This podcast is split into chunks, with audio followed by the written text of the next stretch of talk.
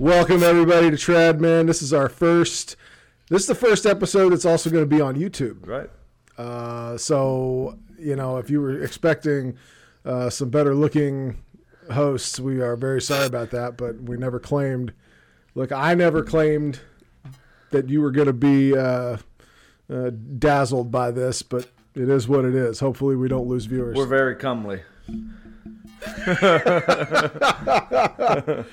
Um, today's episode is going to be about a a trend that's going on that's going on on on everybody's YouTube channel and on everybody's podcast and in every on on all throughout Catholic internet media, and uh, we're and it's this it's it's this trend of is Pope Francis really the Pope?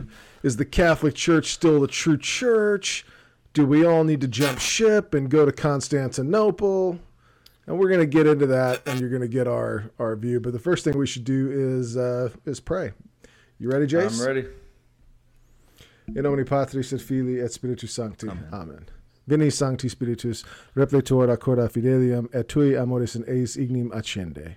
Imite spiritum tuum et creabuntur. Et renovabis facem terre. Oremus.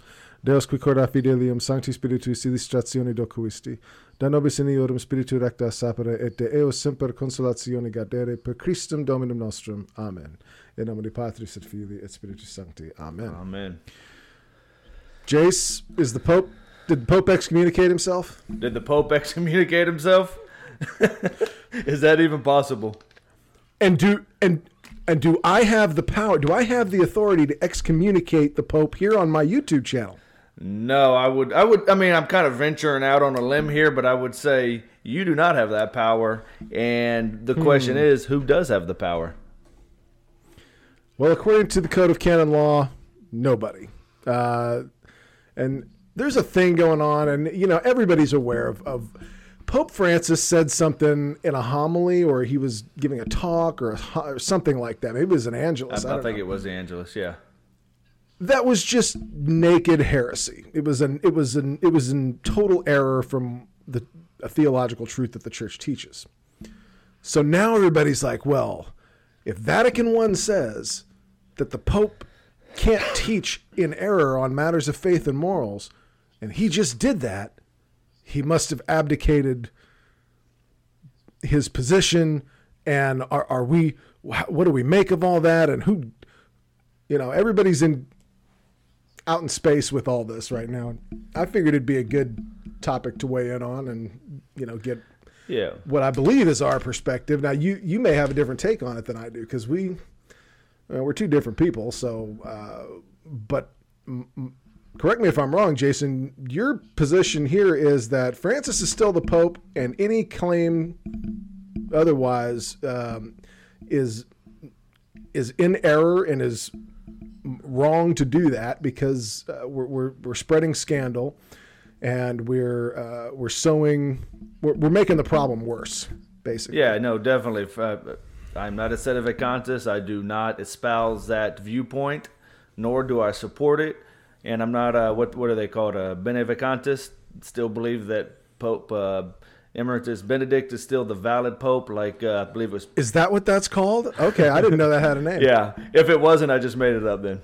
But no, I I, basically uh, re- read it somewhere online. But yeah, I mean there was a popular um, Catholic apologist, media pundit, whatever you want to call him, that's come out this week and made a video talking about how Pope Benedict is still the Pope. I mean, I, I don't really want to get into the details of all that because there's plenty of other uh, Catholic podcasters who've gotten into uh, more detail on that that would do it better justice than I could. But no, I, d- despite the shortcomings of Pope Francis, I still um, believe he is the the Pope of the Catholic Church. He is still the Holy Father. That's interesting. You talk about despite his deficiencies or things you don't like about him or anything like that, because I feel like a big chunk of this problem is about people having a very um, unrealistic expectation of what the Pope is, what his office, because we know that his office is protected by a certain charism from the Holy Spirit that protects it from from error, but in very specific, narrow circumstances, and and what those narrow circumstances are is not exactly, um, I think, widely known to by the average layperson. When I was growing up in the Catholic Church, I was taught the Pope when the Pope speaks on matters of faith and morals, he enjoys the charism of infallibility. Incorrect. Incorrect theological statement. I grew up my whole life thinking that. And then I was in a religious house of formation. You know, I spent two years as a novice in a, in a religious house of formation, discerning a vocation. And I finally read something that troubled me. I read an official statement from a pope, not a recent pope, that I knew to be in error. So obviously, my understanding was was not correct. Um, what did it? Th- I have. Did, did, did, it throw you back quite a bit, or did it did it knock you down some, or did you just kind of roll with it? What what happened with you when you ran well, across I knew. That? Immediately, my mind went to uh, the understanding is probably the misunderstanding is probably mine, because that's always been the case when things like this happen. And sure enough, you get you go to a priest, you go to, you know, your spiritual director, your theology professor, whoever, and you explain, hey, I thought this, this, or this, and then you get cleared up. Um, it is not true that when every time the, the Bishop of Rome speaks on matters of faith and moral, he enjoys infallibility. That is not what the First Vatican Council says. What they said in the final session um, it, it just states, I'll just read it real quick.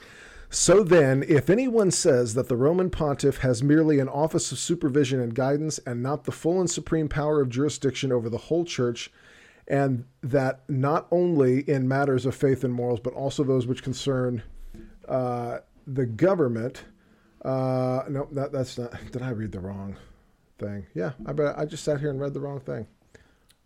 Uh, here it is. Well, see, this is this is how no, much it. how supportive I am of you. I just let you lay here and read it. You know, I'm just like you know I don't I don't know where this is Thank going, you, but I'm gonna trust Mark. Okay, here it is. We teach and define as a divinely revealed dogma that when the Roman pontiff speaks ex cathedra, that is, when, in the exercise of his office as shepherd and teacher of all Christians, in virtue of his supreme apostolic authority, he defines a doctrine concerning faith or morals to be held by the whole church, he possesses, by the divine assistance promised to him in Blessed Peter, that infallibility which the divine Redeemer willed his church to enjoy in defining doctrine concerning faith or morals. Therefore, such definitions of the Roman pontiff are of themselves and not by the consent of the church, irreformable. We just lost Jason. we just lost Jason. Oh, that was a good good time too. Let's get him back. I can tell he's he's calling back in. Sit tight, folks. This guy's a trooper. He's coming back. I know he's coming back. There he is. I, I don't know why, why why it did that last time and this time too. I don't know why it does that. So we're so very short paragraph. I'm just going to read it to you again. Okay. We teach and define as a divinely revealed dogma that when the Roman pontiff speaks ex cathedra, that is, when in the exercise of his office as shepherd and teacher of all Christians, in virtue of his supreme apostolic authority, he defines a doctrine concerning faith or morals to be held by the whole church, he possesses, by the divine assistance promised to him in Blessed Peter, that infallibility which the divine Redeemer willed his church to enjoy in defining doctrine concerning faith and morals. Therefore, such definitions of the Roman pontiff are of themselves and not by the consent of the church irreformable. So he's got to be defining a doctrine of faith and morals. This is something that has to be published. Like, like look at uh, uh, Mediator Dei or Ineffabilis, uh, the, the, the one that teaches the Immaculate Conception.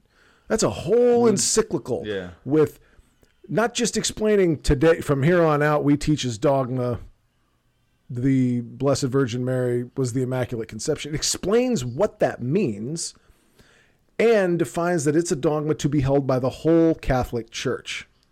And it's not something that uh, just thinking off the top of my head, I can't think of one like if you talk about the Assumption of Mary, it was defined as dogma, but at that point in time, but it was something that was already widely believed Right.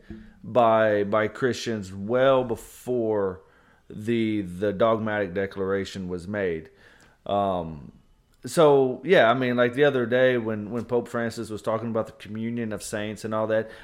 The uh, correct me if I'm wrong, but he also has to have the intention of teaching something on faith and morals, which I don't know that the communion of the saints. Well, I, well, I shouldn't say I don't know. I don't think his Angelus talk on the communion of the saints had anything to do It doesn't. It, uh, it with- absolutely with, doesn't. defining defining something dogmatic. So, um, can the Pope err in his homilies, in his talks, in his interviews? Yes, and this is nothing new to Pope Francis. I mean, it's it's nothing new.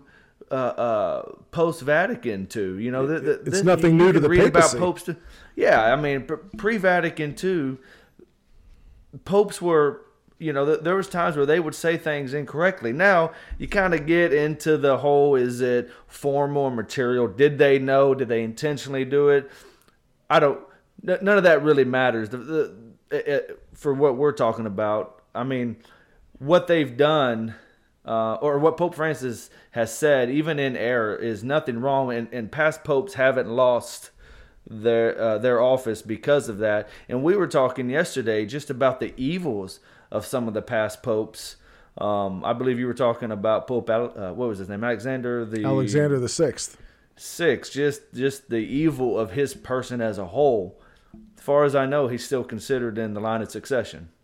Oh yeah, most definitely. And uh, there's no.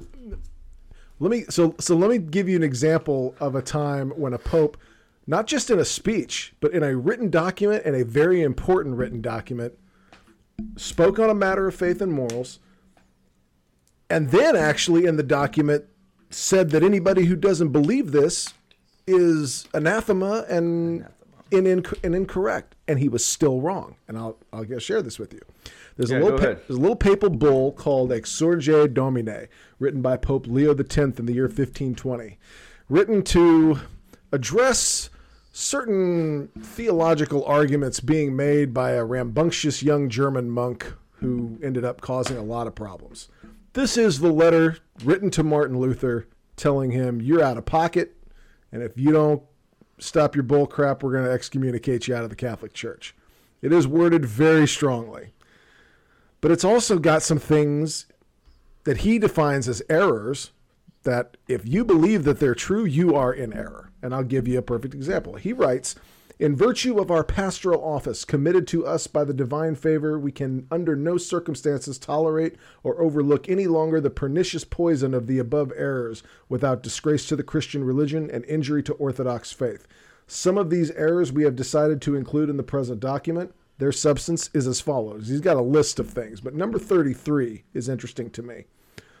That heretics be burned is against the will of the Spirit. So here we have a pope stating that if you're somebody who believes that that rounding up Jews, Muslims, and Protestants and lighting them on fire would be an incorrect thing to do, this pope says you're in error. He doesn't just say that. He finishes off down here with no one of sound mind is ignorant how destructive, pernicious, and scandalous and seductive to pious and simple minds these various errors are. Uh, he goes on to say that, you know, if you're somebody who holds these views, you are anathema and in error and uh, heretical and all this, that, and the other thing. That's an error. It is, it is, it is in fact against the will of the Holy Spirit that we burn heretics. Christ did not want us to kill sinners; He wanted sinners to repent. So, that's fifteen twenty. Leo X, not exactly a modernist. This has happened before. Everybody just let- calm down. let, let me ask you this because you bring up an interesting point about burning heretics and previously i'd always been like you know thought okay there's no justification of it right Right. then i heard and i'm not saying i advocate for this but just, just for sake of discussion i heard you know the idea that um, the idea of at least burning heretics that were that are Catholic and then became heretics afterwards. Apostates. apostates. That's what I'm looking for. Uh, but anyway, the, the idea was, you know, of justice. So when we have put people to death in the past, one of the justifications was it was justice, right? Because you didn't, and for the common good, because you didn't want them to go out and physically harm and kill other people, right? You're, Right. you're trying to protect society. The argument was, what greater harm can you cause to somebody besides their physical? It's their spiritual. So when the church used to, uh, uh, you know, I don't want to say advocate. That's not the right word. But but when heretics used to be burned or killed or whatever the case may be, however however they died, the idea was it was for it was to protect the common good because heretics would lead people's spiritual souls into damnation. So that was the justification on that. And again, I'm not saying that we we we bring that practice back up, but I but I believe even St. Thomas Aquinas was in favor of burning or not. Oh, I have no- saying I have burning. no doubt. I, I, I mean, I, don't mean burning. Like I'm uh, putting to death. Like like Sure. heresy is you know in, in some cases Should be punishable. you can justify with by a, death. but by death. Yeah, you've got burn in my head here now. Well, here's But, here's, uh, here's the challenge with that. Okay, what we understand, what the Catholic Church teaches in her official teaching, in her catechesis, in her magisterium, is that human nature is in because it's because it's been elevated to a dignity above even the angels by virtue of our Lord's incarnation.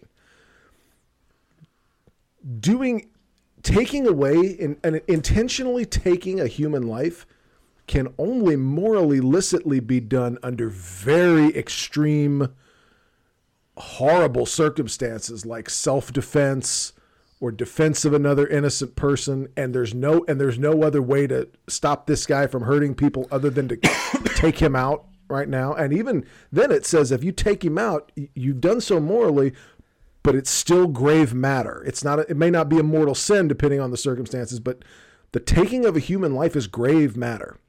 So and there's also an issue in there of we have to respect people's freedom. We don't say that you have the right to be a heretic, but you certainly do have the freedom. God gave you the freedom to either accept him or reject him, and if and if God gives a person that freedom, we do not have the authority to legally take that freedom away from a person and force them into our religion because a in order to to be be a member of the religion you have to receive the sacraments and one of the requirements of that is you have to intend to right? Yeah, I mean, join we the can't church. go out. We can't go out and just start grabbing people Right. up and just dunking them in water, right? What what document of Vatican II was it that talked about religious freedom? Because I know it was very controversial. oh uh, uh, yeah uh, uh, among certain groups. Unitatis Redintegratio um, and well actually that was the one on No, the non-christian that- religions but Yeah, no, no, it's uh, hang on one second i can tell you Yeah, let me see if I can find it here because wh- while you look for it, I know that you know this idea um, of religious freedom. pulled a muscle in my back from stretching Typically, you know, you'll come across traditional Catholics who will say the church has taught against the the uh, religious freedom, right? The, the the right to choose your own religion in a way, I guess. But anyway, but I think what this what the document of Vatican II is mainly talking about is it's not saying that you're okay if you pick a different religion. You have that right and you'll be fine. It's saying you have the way I read it, you have the right to choose. You have the freedom to choose, but that does not absolve you of the consequences of choosing a false religion now or in the afterlife. That's Um, that's exactly it. And the, the the document that talks about uh, declar- de- Declaration on Religious Liberty is the word that they use, not religious freedom. Um, is actually called Dignitatis Humanae, the dignity, the human dignity. It, it it deals right with that. Let Um, me see. I think I think there was another another because that doesn't sound right. Let me look while you go No, ahead and uh, Declaration on Religious Liberty, Vatican II, human, uh, Dignitatis Humanae. Yeah. Okay, yeah, you're right. You're right. You're right. That's it. Um, but yeah, I know a lot of that that document is used to say that you know Vatican II taught heresy, but I don't. I don't think it did. I think it's taken out of context personally from what from the way I understand it when I read it.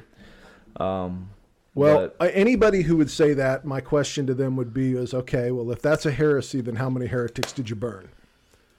Because if you haven't done it and that's the right thing to do, you're in trouble. Now, my guess would be that none of these so-called Catholic bloggers and podcasters who are holier than the church, they've probably never killed anybody because they know darn good and well that that is not acceptable behavior, that you would be in grave mortal sin, not to mention probably going to prison for the rest of your life, if not executed on death row. So they know they know that that's a facile argument, and, and that's ridiculous. I mean, who?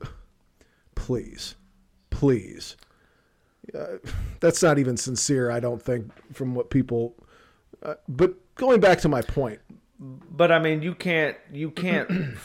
you know, the idea is if the way I, I, I read that document, you know, I explained it a minute ago. But the, the the reverse side of that, the people that are against it, it's like you can't force you can't go through mass conversion through force, right? Right. I mean, that's that's what other some other religions do. That's that's what that's what people do that really don't care about about the conversion of your heart. They just want compliance, right? Right. Because at the end at the end of the day, what's important is your heart, right? Jesus Jesus repeatedly talks about and teaches us that that the what you hold in your heart is what's important, right? Not not the compliance of oh I'm going through the motions. I I go to mass every week. I I receive Holy Eucharist. I go to confession regularly. Don't get me wrong, all great things and things that you need to do in order to to work out your salvation with fear and trembling, right? Those are things that are going to help you along uh, this road, or as Paul calls it, the race, right? The, the, they're going to help you win the race. However, going through the motions doesn't do any good. I mean, Paul even talks about in his letter to the Corinthians, you can do all these wonderful, great things. You can you can heal the sick, you can heal the blind, you can do, you know, prophesy and do all these things, but if you don't do it with love, it doesn't matter. Well, I mean, and, what, did, what did Christ say in the Gospels? God does not desire the death of a sinner. He desires that he should repent. I forget exactly what the quote is, but uh, you know, bottom line is in the natural law written into the human heart, you know that burning people is um, not something you'd want to do or or should do. I think you know that. And but now at the time that he's writing this, it's a completely normal uh, and acceptable form of adjudicating a crime, the crime of heresy. But it is it is against the will of the Holy Spirit that we burn people. And I don't care well, that it was I don't care that it was in fashion in 1520. We it's against the will of the Holy Spirit to set people on fire. Well, I will say this before, since I brought this whole topic up, before people say I uh, I support burning heretics. Actually, I prefer the route of let's give the sinner time to repent. and if you know, he, and if he doesn't get the charcoals, uh, no, I you know. But my point is, is that popes, you know, it's not like uh, you, you get some sort of protective hedge around you when you become the bishop of Rome that you just can't sin anymore. I mean, if that were the case, then every pope throughout history would have been would be a saint. And there's a lot of people who like the guy that I like, who I think ought to be pope, is Robert Cardinal Sarah. That's my. If I had to pick a pope, that would be the guy I'd pick. And I think a lot of tradition, traditional Latin Mass lovers would agree with that. But here's the deal. Let me let me just blow your mind right now. Robert Cardinal Sarah is a sinner. He has an unnatural attraction to evil. He uh, he has he has all the same predilections and insecurities and fears that you do. Now, I'd like to think that in a lifetime of spiritual growth that he has pursued, that he might be a holier person than me. But what if he's just what if it's all just an outward appearance? I don't know that. And I don't get to judge him on the last day to find out one way or the other. So, you know, the idea that, oh, I wish we had a different pope. So, for what reason? So that we'll get the one that doesn't commit any sins or doesn't make any mistakes or doesn't screw anything up. And if Yeah. you can only be a member of a church where the leader of the church that's on earth uh, is a perfect person, you're going to be looking for a, a congregation to belong to for a long time. Well, I mean, who who was the only person that God, um, through His grace, uh, basically took away their unholy attraction to to sin? The Blessed Virgin Mary. Right. And you know, I heard this I heard this story and I and I I don't think I've said it on the podcast, but I sent it to you in a text. And it goes along with what you're saying if you know that at the end of the day the me, you, every everybody else, we're, we're gonna let let each other down at some point, right? Our our, our religious leaders are gonna let us down at some point because they're they have a fallen nature, right? It ju- like you said, just because you're you become the pope doesn't mean you all of a sudden lose your fallen nature. Right. There was a I heard this story about a Puritan uh, minister when he when he when the Puritans came over to the Americas. He re, he made up his mind that he could not pray with anybody that didn't believe the way that he believed, right? So his his group got small. And, and and I'm not talking about like, you know, we say as Catholics we shouldn't necessarily pray with with other groups who who who are apostates or who are in uh, in error and stuff like that, right? Like as a as a whole. I mean, that's not what this guy is saying. This guy is saying that if you don't line up with everything that I view, and I'm and I'm not talking about like dogmatic issues like that. Like he's, uh, I'm kind of rambling here. You're talking about But- virtue. He's got to be. You have to be just as virtuous Yes. as I am, or as I think I am. So anyway, so so and and even even in Catholicism, there's a lot of areas that we have freedom to explore to choose, right? sure. Um, but anyway, I, I'm kind of rambling here. I digress. But anyway, he wouldn't pray with anybody that um, didn't believe exactly like he did. Well, all of a sudden, his circle became smaller, and it got to the point where he could only pray with his family. Well, then he found out that even his family wasn't virtuous like he thought they should be. So then he was praying by himself. He comes to find out I'm falling too. I'm not that virtuous. I'm not even meeting the standards that I've set. So he got to the point where he didn't even pray at all.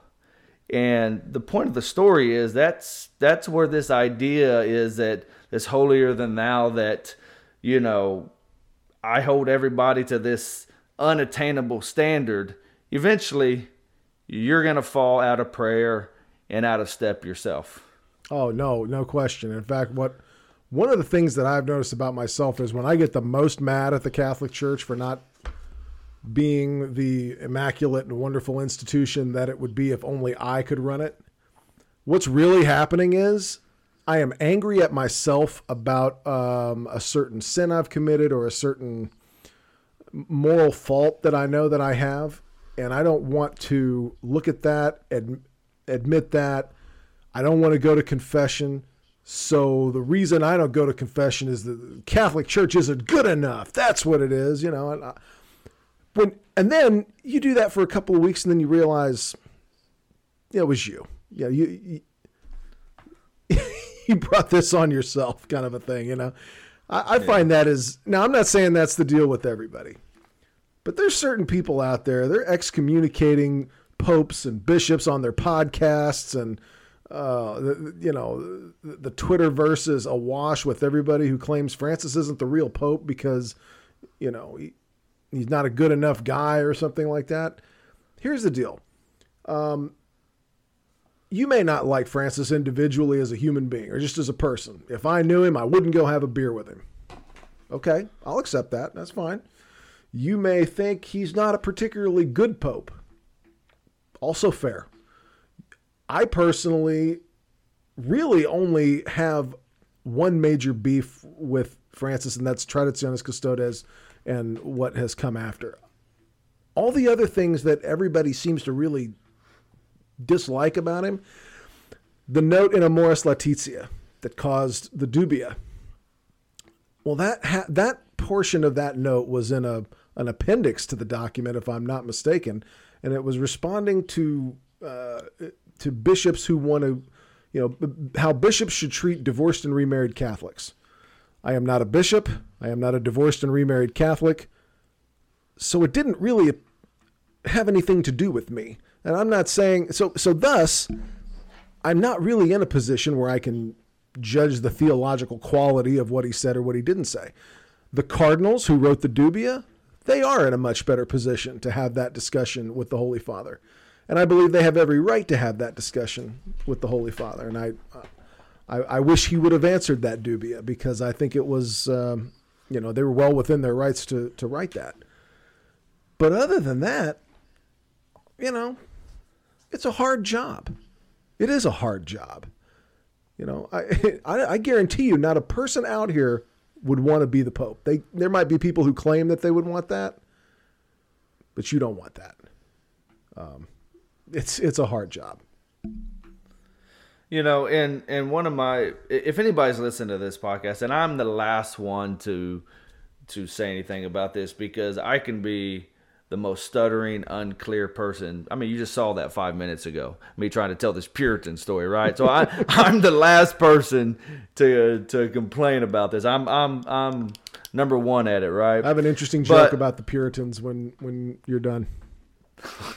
so, but when we when we get on here, and I guess that's why sometimes I kind of hesitate and stumble because I want to be careful with what I say and how I say it. Because right sometimes things come formulate up here and they come out in a different way. And I don't at the end of the day I don't want to cause scandal. And as we've said on here many times at the end of the day go with the magisterium of the church. If I, am going to be wrong at times. I, am telling you, if we do enough of these podcasts, I probably already have been.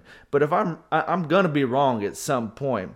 But you know, with with with with some of the things I've been reading online and, and everything, it's not that I have an issue with these people calling out what they view as the error of Pope Francis or others in the others in the hierarchy, right? Because I firmly believe in doing that when it happens.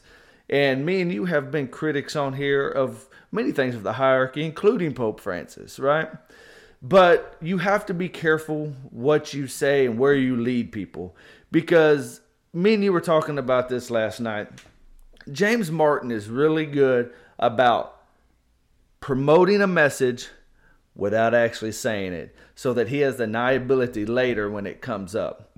And recently with with with a with a podcaster I actually don't have any major qualms with the guy. To be honest with you, if it wasn't for him, I wouldn't have found the fraternity, the traditional Latin Mass, when when I did, if ever, right? So I, I have no major. What I did have problems with, not that he was calling out error, but when you read, when you're reading tweet after tweet after tweet, and one and one tweet says, you know, just because you wear white doesn't mean you're Catholic. Another tweet says, um, you know, it, it's quoting a saint that says, if a pope teaches heresy, he automatically is no longer pope. Next tweet is Pope Francis teaches heresy you know, so on and so forth. Okay, well, you haven't really said that you believe the, the seat is empty, the seat is vacant, right? But can't you at least see how people misconstrue that message? And that was, I, I try not to engage with these type of things too much. I mean, I'm not the best at avoiding confrontation sometimes, but that was my whole message. Is great. I don't have a problem with your message about hey, this is wrong what you're saying, or you need to clarify it. But what you need to clarify is, hey, I I believe Pope uh, or Pope Francis is still the Pope. I don't believe anybody else is, or the seat is vacant. Now they did come out with a video recently clarifying this. Great. I I, I personally I appreciate it. Right.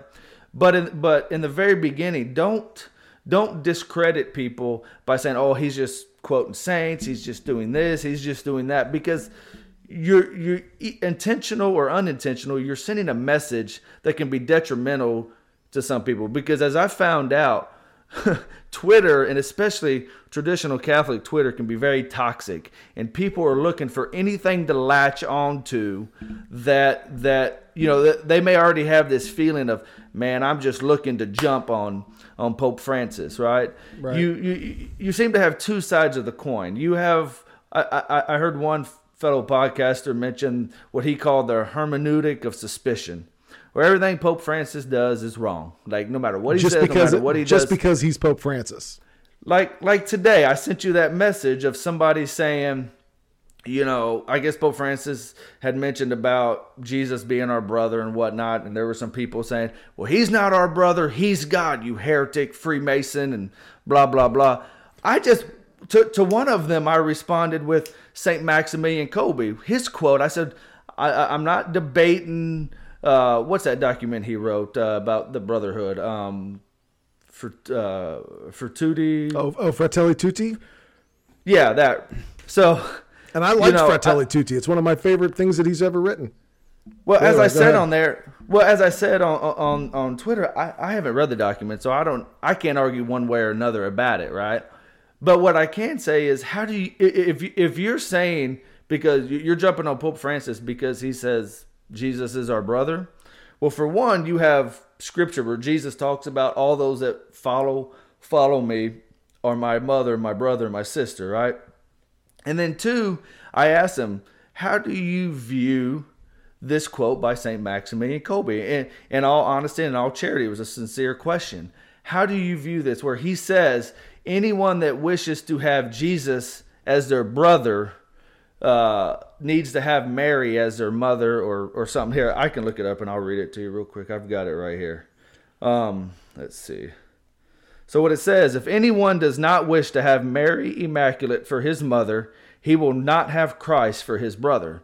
And I don't think Saint Maximilian Kolbe was a modernist Freemason. you know, The founder of the So- Militia Immaculata? No, probably not a Freemason.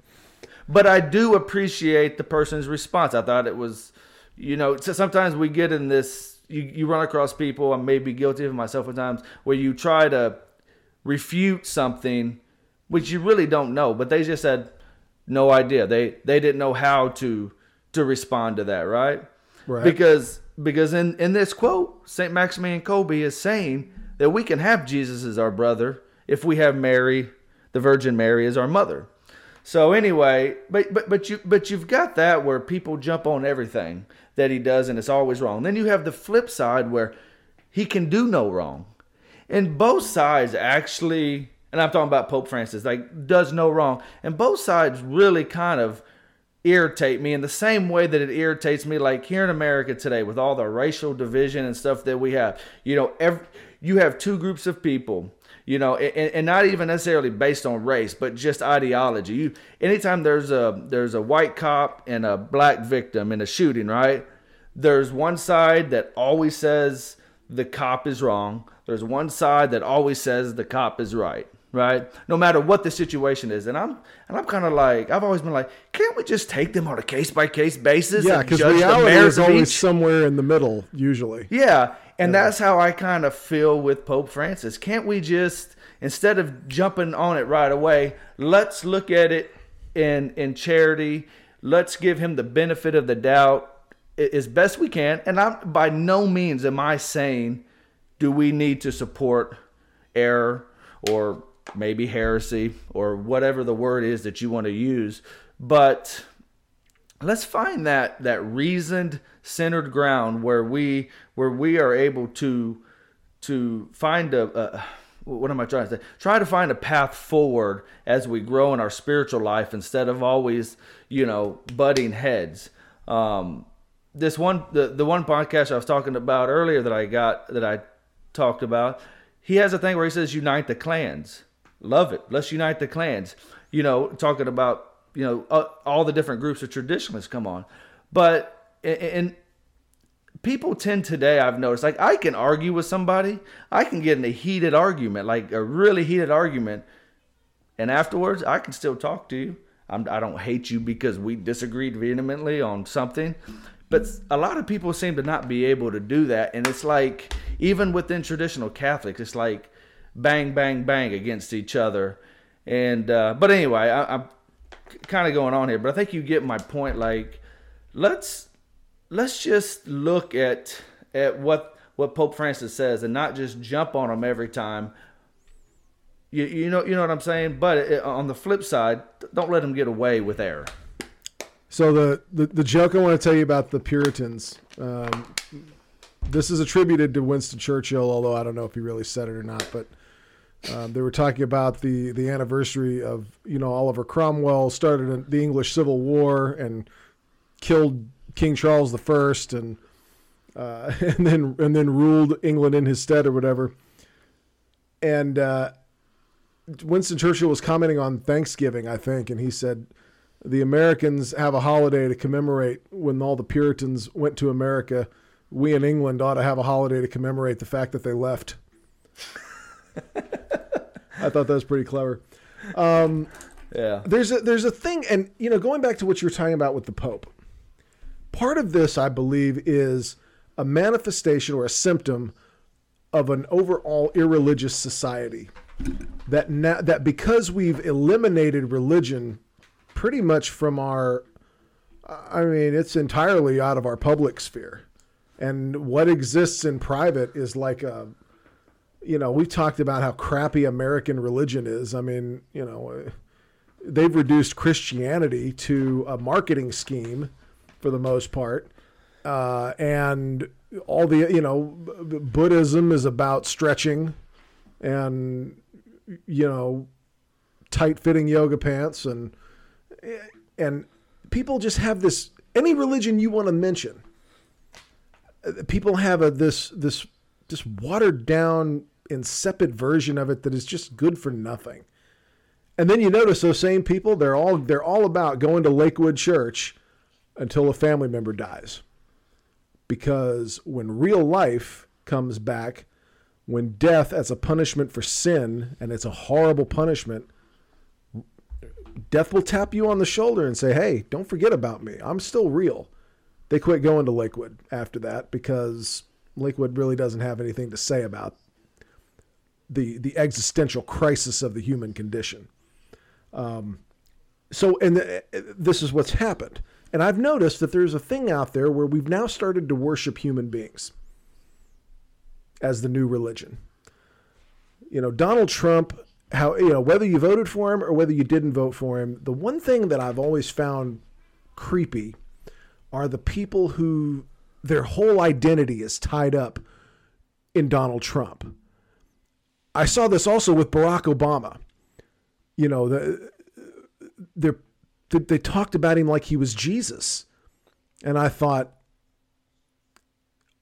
what's he done to deserve to deserve that much adulation? Um, and the fact of the matter is, because we got rid of Jesus, we shoveled him off. We've now decided to replace him with idols. Pope Francis having to be perfect and having to be your model of holiness or he's got to go. That's happening because you forgot your model of holiness was Christ. Remember that guy? Oh, yeah. the, the guy that we're supposed to be worshiping in this religion. Oh, man. And I'm telling you, if you just keep your eye on Christ, that's your model of holiness. You know, pray your rosary. And if your mask got taken away from you, I feel really bad. That that that angers me and it makes me very upset. Here's what you do: go to the Novus Ordo for, for fulfill your Sunday obligation. Go home, get on the get on YouTube and watch a traditional Latin mass and attend it the best way you can. If you still got a traditional Latin mass in your parish, attend it, support it. Um, you know, and there's nothing that nothing that frustrates me more than people who are just so angry at what Pope Francis did to the Latin Mass, and then oh yeah, I skipped last Sunday. It's like Well, just Bruh. I mean, I mean, there, there's there's plenty of saints in the 2,000 year history, right? Who conditions necessarily weren't favorable favorable for them, but they found a way to to still live a holy life. Find a you know I, I would say find a saint that you can relate with that was in the same maybe you view as the same situation as yourself and emulate their example. and in terms of you don't need to be scandalized okay the catholic th- there's another thing amongst traditional latin mass lovers where we, we've we've got this idea because i was born in 1978 uh, so very few of us Dude, were you are so much older than me. oh man i'm ancient um, No, I'm, I'm, I was. You're what? What year were you born? Seventy eight. You're four years 78 older. There's a hey, it's a lot in that those four years youngster just don't you forget. A lot of knowledge. Um, Well, that's Never- why never you're the brains of this operation, right? We hope not. Um, I, I, we, I was never alive in the in the pre-conciliar Catholic Church, so there's this myth that exists that before 1962, nothing bad ever happened in the Catholic Church. Everything the Catholic Church just operated like an efficient machine of of holiness. Everybody was a saint. There were no modernists, which is weird because the Pope wrote an encyclical against modernism in 1907. Do you think he did that because there weren't any modernists in the church? The Catholic Church for 2000 years has always been a hot mess. And it and it and and let me tell you something. Unless the second coming happens before this, 2 or 3000 years later, it will be just as ridiculous. And in spite of all of it, it survives. Think of it that way. You know, I mean, eh, there there was like a two or three hundred year gap between the beginning of what we call the Dark Ages and and the Council of Trent. Imagine trying to be a Catholic for two hundred years, where your bishop has got four or five families and different dioceses and you know he, he father siring all these kids and taking all your money and and if and you know what what would you do if at the next conclave Blase Cupich becomes the pope and what are you going to do if he holds a same-sex wedding right there in St. Peter's Basilica because I got to tell you it would not be the craziest thing a pope has done in St. Peter's Basilica. Alexander VI, who you just mentioned earlier, held orgies in the church, in the in St. Peter's Basilica. I read a, a book about his exploits. I had to put the book down because I said if I keep reading this, I'm gonna have to go to confession. The most depraved debauchery you can imagine. He did it right there in St. Peter's Basilica, above the tomb of Peter himself this ain't nothing new. Keep the faith. You don't need to be scandalized. You know what the true teaching of the Catholic Church is. You got a catechism. So when Pope says something that don't seem right, go back and look at the catechism. And if the if the catechism says something different, go with the catechism. You know, this is not a difficult I, like I say, I don't think there is a crisis, and I don't think there's any confusion. I don't think anybody here is confused. Everybody here knows exact. The modernists know exactly what they're doing, and we know exactly what they're doing too. There's no confusion. Just calm down. Everything's going to be okay. That's basically my take on all this. But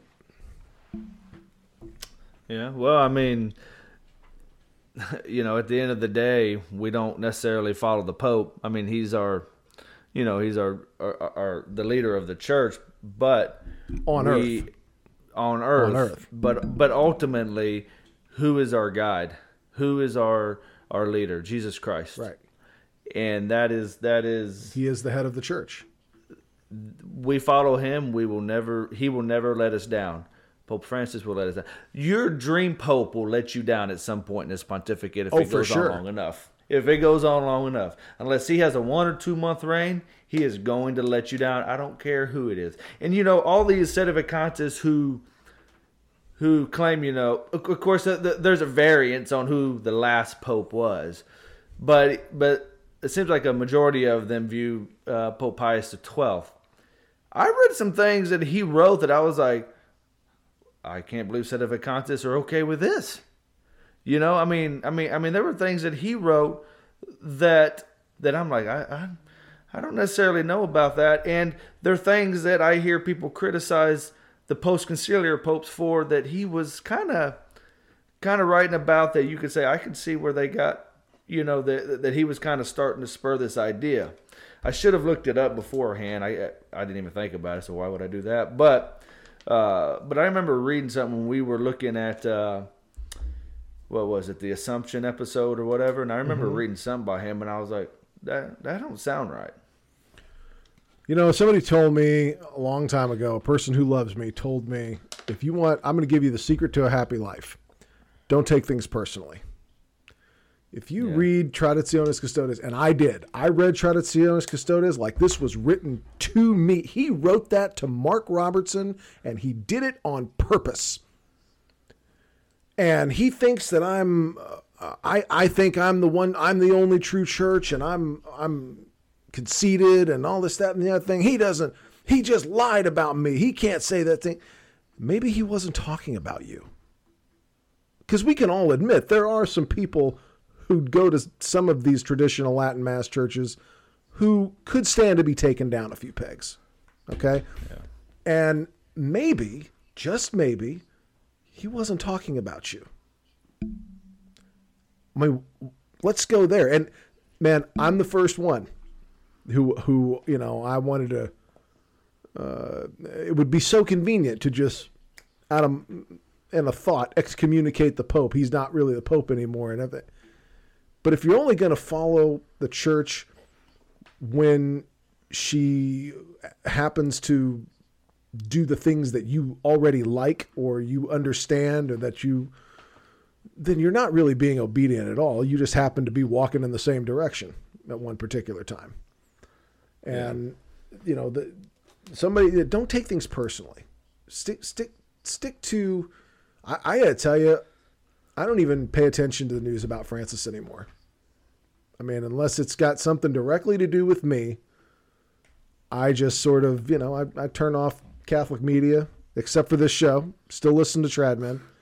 Um, and focus on your spiritual life.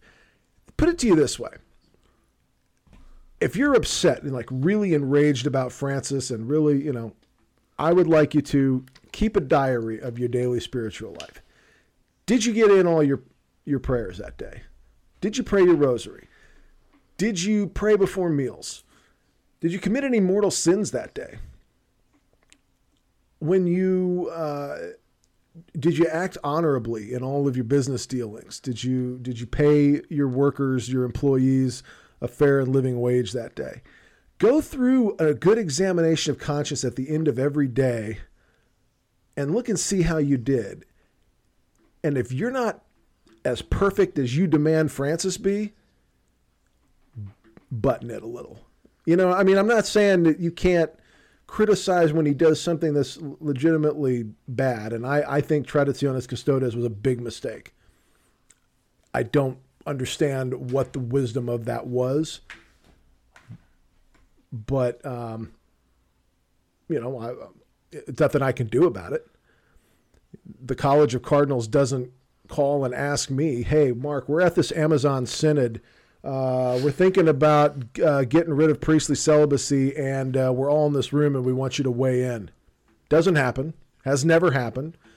And I got news for you. It ain't ever gonna. So move on.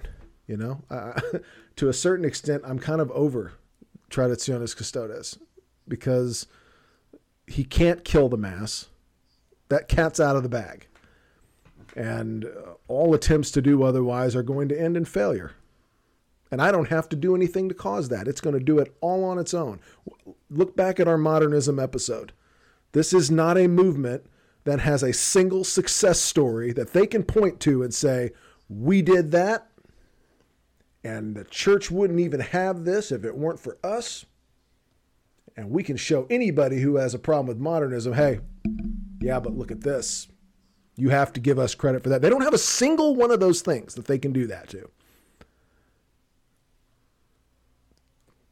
Don't worry about it. Everything's going to be okay. Don't worship people. Worship Jesus Christ, who was a person, but, you know, who is a person, I yeah. should say that. See that? I just committed heresy. Get the logs, get the kerosene. I excommunicate you, Mark. Here we go. You know, Jason, I've been thinking um, you made a, a, a, flat Earth joke on the last podcast, and for that, I'm going to formally excommunicate you too. I cast you out into the outer regions with the devil and all his fallen angels to the realm of everlasting pain. Uh, you're kind of scaring me now. So you'll be on next week? yeah, I'll see you next week. Yeah, yeah, we'll see you next week. Unbelievable. There is something though I want to talk about. I mean, it's not on topic. It's not on topic. I need to get. I need to get a more comfortable chair like you do. I'm, dude. You I've really got do. kind of. Uh, I've kind of got a Yeah. bad jig up here. I need this to thing is this thing is awesome. I love this. I thing. got this. I got this hardwood chair. I'm sitting here scrambling around, dropping pins. Now, see, that's that's that's a saint right there. That's a man who is offering mortifying his flesh and Oh yeah, that's exactly what I was trying to do. Yeah. you know yeah. what you know what, Jason. I've decided to let you back in the Catholic Church. You know what? For Lent, I'm pretty I magnanimous. we- I say we switch chairs for Lent. I'll see, I'll see you at church next week. Um, thanks for joining Trad Men. That'll be it for our episode. No, um, okay, so I do want to talk about something that was in the news a little bit. Now, this is a little Okay. bit off topic, and uh, and this is this is something I am going to make some criticisms, but I'm not going to excommunicate anybody or say that you don't have to follow the Pope or your bishop. Did you hear about this story out of Arizona? All these baptisms for 25 years are not valid because the priest was saying, We baptize you in the name of the Father, Son, and Holy Spirit. And he didn't know you have to say, I baptize you because he's standing in persona Christi, and it's Christ who actually administers the sacraments through the ministry of the priest.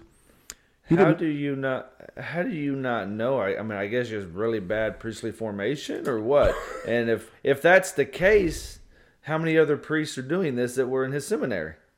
I have to tell you, when I was going through confirmation, they would not have confirmed us if we would have not known that that that when the priest is performing a sacrament, he is in he is acting in persona Christi. So Christ is actually doing the sacrament through uh, the priest because he has valid orders. We would not have been able to be confirmed if we did not know that. And here you've got a priest who they went through seminary, was ordained to the priesthood, and doesn't know basic sacramental theology. Sacramental theology so basic, anybody could. The I tell you, the average layperson probably has some grasp, but maybe not. I don't know. The average layperson doesn't even believe in the true presence anymore. But I can tell you, everybody at our parish would know this. What is going on in the seminary? And this is why I'm always like, you guys are walking around thinking that that 2000 what 2004 sex abuse stuff that that's all done and gone and we fixed it clearly not because the seminaries which is where you catch these perverts before they become a cancer on society clearly hasn't been fixed clearly or maybe it has i mean this guy was ordained 25 years ago so maybe they fixed Hey. it since then but Talking about seminaries, I saw this today from Father Chad Ripperger. One of the biggest challenges faced in seminaries today is finding students who don't watch anime. Are you serious Yeah, apparently that was a quote by him that, that somebody posted. And you know what's t- uh, really getting off topic here? So at, at my uh, at my son's uh, my kids wrestling where they wrestle their gym, they uh, right next door is an anime store, right? okay Uh, we just moved a couple uh, uh, buildings down recently to get a bigger room, but for for the longest we were right next door to this anime store. So you know how your phone basically tracks you and it knows about what time you're going to different places and it'll pop up on your phone. Sure. It'll say, "Hey, time to go here, 25 minute drive or whatever." One one day it said, "Hey, um, it's time to go to Paradise Anime," and I'm sitting here going, like I'm. Like I feel like I have to justify my, justify myself to my phone. Like I ain't going there. So anime, anime is uh, it's it's like J- Japanese animation, but it's it's pornographic. Is that correct? I mean, or is that? I, I mean, I guess I, I guess it can be. I mean, I guess they show the women very I got you, but it's not a plump. because I, don't know, there's some the word is. there's some shows out there that. Uh, like I used to watch, like uh, I used to watch Cowboy Bebop, and I used to watch uh, Speed Racer. That was like a when I think of Japanime, I think of that. And I, from my understanding, when the people talk about anime, they're talking about something different. But I'm I might be wrong about that. Well, I, I I forgot who it might have been my wife or something. I know one day we were leaving because uh, you know I, I have younger kids and one of them was you know they I guess they saw the cartoon drawings on the window or whatever, which there's nothing immodest about what what they're having on their windows. But anyway, they asked if they could go in, and they uh, their mother told them no, it'd be inappropriate for us to go in there with some of those some of the things they I guess they draw or whatnot. But honestly, I don't know a whole lot about it. But the the the reason I I decided to read that quote was because going to what you're saying. Apparently, they're a lot of issues in, in, in seminary, and it seems like, at least in the social media world,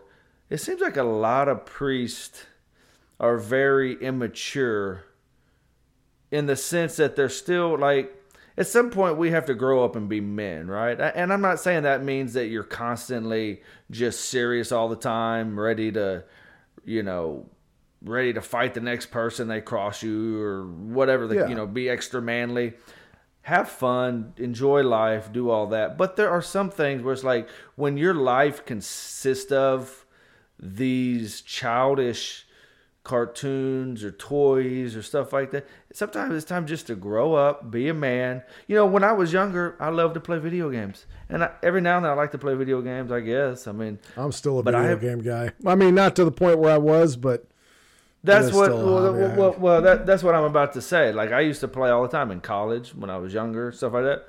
I play every now and then, but we got responsibilities. You know, I, you know, and on top of it, I don't really do a whole lot of video games because I don't want my kids playing video games all the time either because you know screens they got screen tv phone you know well my kids don't have phones but you know your phones are wanting to use or or these video games or whatnot. But i think there comes a point when when these childish things interfere with your intellectual maturity especially as a man because we we do have an effeminate culture here in america it's only getting worse you know uh, among men i mean it's it's time to put these as paul says put these childish things away Well, I, I, I guess I, so.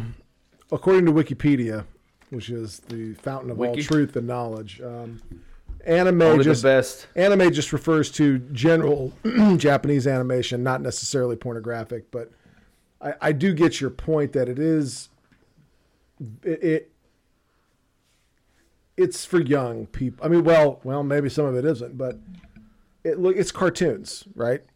And I can tell you when I was I I went to a seminary. I spent two years as a novice in a house of formation. I was too young, quite frankly. I mean, I don't think that I now that I'm older, I should go back or anything. I, I did not have a vocation to the priesthood. Um, and I'm glad I gave God a first, my first shot um, at that. But like, I was too young. I, I really was. I, I was, I was 18 when I entered the novitiate and 19 when I left.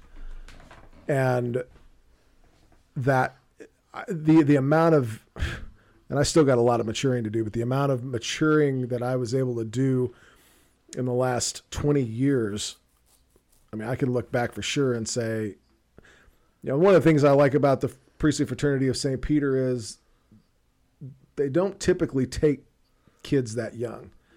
You have to have a college degree, you have to have already completed your college degree and or otherwise have some life experience under your belt by the time you arrive in your mid 20s to early 30s for to begin your formation.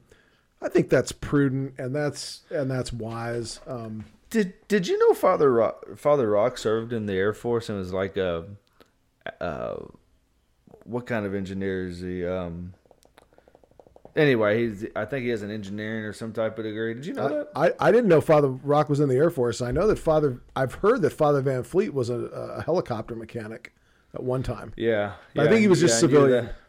I think he was just in the civilian um, world when he did that. And you know, um, I like I, I tell people be wary of you know how there's okay, so Father Charles Van Fleet, who's the pastor over at Regina. The best.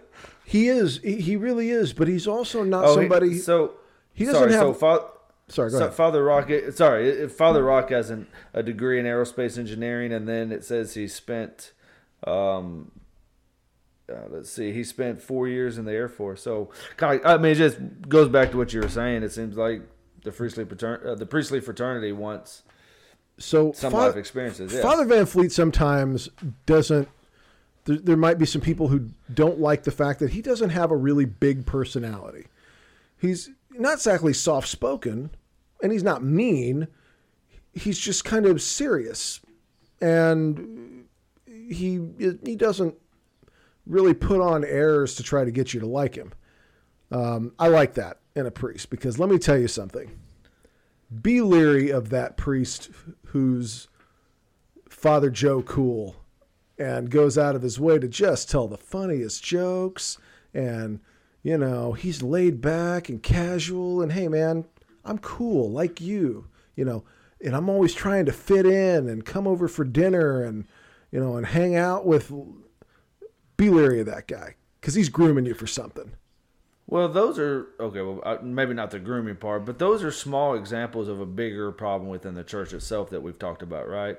Trying to always fit in with the world and make people like you instead of just saying, "Hey, here's the truth, take it or leave it." and I'm also, and I don't think you, I don't think I have to, I think people automatically get this next one, which is these guys who are going around preaching the gospel of sexual license all the time. Without exception, so far in my experience, all those guys turn out to be creeps. Uh, there was a case in Boston, and I know everybody talks about James Martin, and they can't wait to have him on the View, and they can't wait to you know put him on Time Magazine because he. Oh, by the way, the View invited us next week. Oh man, can you tell them? to make it. You tell them no, not only no, but hell no. Oh, I'd go on. Uh, I mean, I'd pro- I don't know what I don't know how I would look or what I would do, but hey, you Let know what? I'd you- be up there. I would just, at a minimum, it would get us some exposure. There was a priest in Boston during the during the 60s and 70s named Pa- Father Paul Shanley. Father Paul Shanley went around and had exactly the same ministry James Martin does now. He was he was the cool priest, and he was the 1960s priest, and he preached that we needed to start accepting people for uh, the, the the sexual proclivities they have, and and we need to throw out. He actually wrote a pamphlet called "The Changing of Sexual Norms." Uh, he was at the conference where they founded NAMBLA, the North American Man Boy Love Association. He was at that serious? conference. And What was his name? Father Paul Shanley. And then, of course, in 2004, the Boston Globe publishes its famous Spotlight report. And you'll never believe this. I mean, take a seat and, and grab and hold on. But it turns out Father Shanley was kind of a creep. I know. I know. Unbelievable, right? Uh, yeah, it turns out he was, out of all the the pederast priest in Boston, he was probably one of the worst ones. I'm just saying, these guys who are constantly walking around talking about, you know, change you you, need to change your mind on on sexual morality and start being more open to the change of sexual norms. I'm not saying I got dirt on James Martin or anything like that. I, I don't want to slander anybody's name. I'm just saying if it came out five or six years from now that he was a creep, I wouldn't be like blown away. I'd be like, well, he talked. It's all he talked about constantly. I mean, hello. Well, well, it it says that this father Shanley, Yeah. Paul Shanley, mm-hmm. it says that he was he was laicized and he was convicted of raping a child. that's what he was. That's that's that's the one he was convicted in a court of law for. But according to the records of the archdiocese, he had Re- hundreds. Yeah, well, at least this one boy or this man, I guess, when he was a boy, accused him of repeatedly doing it. Good gracious! Okay, I'm gonna close that for. I mean, it's not something you want to read the details about, but when the guy was, you know, constantly preaching that, you know, you need to be more open about my sexuality and and the differences in sexuality and sex, sex, sex, sex, sex, sex, sex, sex, sex, sex, sex. Brace yourself for the thing for the idea that he may be a pervert. Well, a lot of people have been making that same same type of argument for what happened in Germany with that German synod, You hmm. know how they're how they're promoting these things, and I've read a lot of people say why are why are they doing that? Some people believe because they're trying to justify their lifestyle that they're already living. They just they just need to be able to, I guess, feel better about themselves. I don't know. Yeah, I mean, well, it's look. I've known uh, people who are uh, homosexuals, and for the most part, uh, they've they've been really great people. I can't think of it. You know, there there's there are some that were just like, I I think they were saying they were gay so they could get up in your face about it and be the political activist type person. But there were a lot of people who, you know, um, that was their their sexual orientation, and that's uh, how they lived. And you, if you wanted to be their friend, that was cool. If you didn't, that's cool too. They didn't demand that you changed your beliefs about sexual morality or that you just not have any. Um, they knew that my religion um teaches that that is not a legitimate or morally licit use of the sexual faculty. They know that. Uh, but for the most part, you know, like you said earlier, it's it is possible to disagree and not hate the other person whom you're disagreeing with, especially if you consider them a brother in Christ and you want them to repent. Um, but there's, there's something about people who talk about it constantly, and that's it's the only thing they want to talk about. It's the only subject or they find it in any story. Like No, you're yeah. talking about, you're talking about like back in the day, Mark McGwire hitting a home run, and all of a sudden it turn you you you push this agenda into it. It's like, why are you, know why are you even bringing this up? And I can't believe I brought up a Mark McGwire. I don't know what uh, is. Are you talking about the steroids thing or? No, no, no. I'm just talking about how you know people stories that don't have anything to do with sexuality. Oh yeah, yeah, okay, yeah. They They, always want to it in work it there. in, and yeah, and Yeah. you know, it. I'm just saying that the the degree to. I understand you can that you have liberal Catholic priests in the in the in the Society of Jesus. I'm not shocked by that. Right? It doesn't blow my mind, and I bet many of them believe that it's important that the Catholic Church change its teaching on homosexuality, even though, from what we just read in Vatican One, that would be impossible. Um, but they also talk about other things. You know, they talk about uh, we have to crush capitalism, and we, you know, you you know the their their different platforms. But it seems like James Martin doesn't have any other thing he wants to talk about. He he doesn't have any other um, concerns. He doesn't have any other issues. He just wants to talk about that all the time, and it kind of creeps me out a little bit. I, you know, I don't know. I, I like I said, I don't have dirt on the guy, and I'm not saying you should go looking for it, but just Heck- just watch heck, you- your your kids. Just Yeah. keep them close. Well, I was just gonna say. I mean, heck, you may meet him and think, "Oh, he's a great person," and re- you know, like the enjoyable to be around in real life. But still, I mean, my, my experience with what you were talking about earlier with with people with same sex attraction is, I've never really run across in my personal life people that are like these vehemently. You either agree with me or you're you're basically Hitler, right? Right. it's always been that that same mutual res- respect you know for for the for the humanity in the other person right? Right. okay.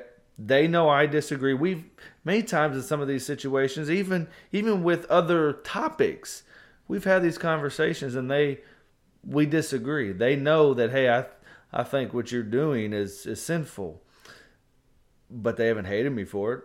And i don't hate them because they are living that lifestyle. Now would i like for them to leave it Eh, well absolutely but uh, but we can have these conversations. I mean, I, I think back about some of my really good friends through the years. I can think of a couple where we we we used to argue sometimes, and there was once or twice. I, I know of one instance with one of my really good friends. We almost came to blows one time. Guess what? Next day, like it never happened. Oh, I've seen I've, I've seen in my practice. In fact, I was in I was in court once, waiting for my trial to start. The two the two lawyers who are up in front of me, um, they get into a very heated exchange over a piece of evidence that one lawyer wants to admit and the other lawyer wants to object to. The judge finally gets uh, uh, into the. he- These guys are having a very spirited discussion. they're not yelling, but they're having a very spirited discussion. And finally, the judge tells the the prosecutor. No, he told the defense attorney. I'm sorry. He told the, he told the defense attorney, if you say this, if you say this particular thing one more time, I will find you in contempt of court. And he said it. And the judge said, You're, I'm holding you in contempt 30 days. Bailiff, take him into custody. Bam. Half an hour later, I was done with my bench trial real quick. And uh, there was a bar across the street where it's kind of a famous place where lawyers and stuff will go after court. And all three of them were sitting in there having a drink together. It's just business, you know. Um, and they're, they're having they're all having a beer in there and laughing about it. Uh, the the lawyer never really went to jail. You get if you're an attorney, you get automatic uh, personal recognizance bond if you get found in contempt of court. So Nice. he, he, he never he never actually went to jail. But you know the thing is is that and and going back to our conversation earlier about burning heretics, it is absolutely appropriate for you to have beliefs about sexual morality, and and the church absolutely has the authority to to define what those beliefs are. But it's never okay to physically assault uh, somebody who is homosexual. It's never. I mean, I mean, uh, unless you're defending yourself from them or something, and you have to to get away from that. But for Yeah. assaulting That's them story, or, yeah. or or or yelling at them or saying, calling them horrible names, uh, or you know, otherwise singling them out for some type of special punishment or ridicule or anything like that. I don't think that's what Christ would have wanted us to do. And, I, and the have- church says, the church tells us not to do things like that. Exactly, and they still have dignity as a person. If sin caused us to lose our dignity, then none of us have dignity. Absolutely. And that's and that's the thing is to hate to, to quote unquote hate gay people or hate people for being gay uh, is really to hate yourself. You're in the same boat. Now maybe you don't have that particular predilection, but I'm telling you, everybody's got a sex thing. Yeah, Everybody. Well, And you know, you have to spend your life our human sexuality is a gift from God, but it's also a victim of our fallen human nature. And we have to we have to spend our lives correcting the things about our nature that are fallen so that we can be saints. And that's and that's the whole point. It's not about hating anybody. And James Martin knows that. So it really irritates me when he's like, I wish the Catholic Church would stop hating gay people.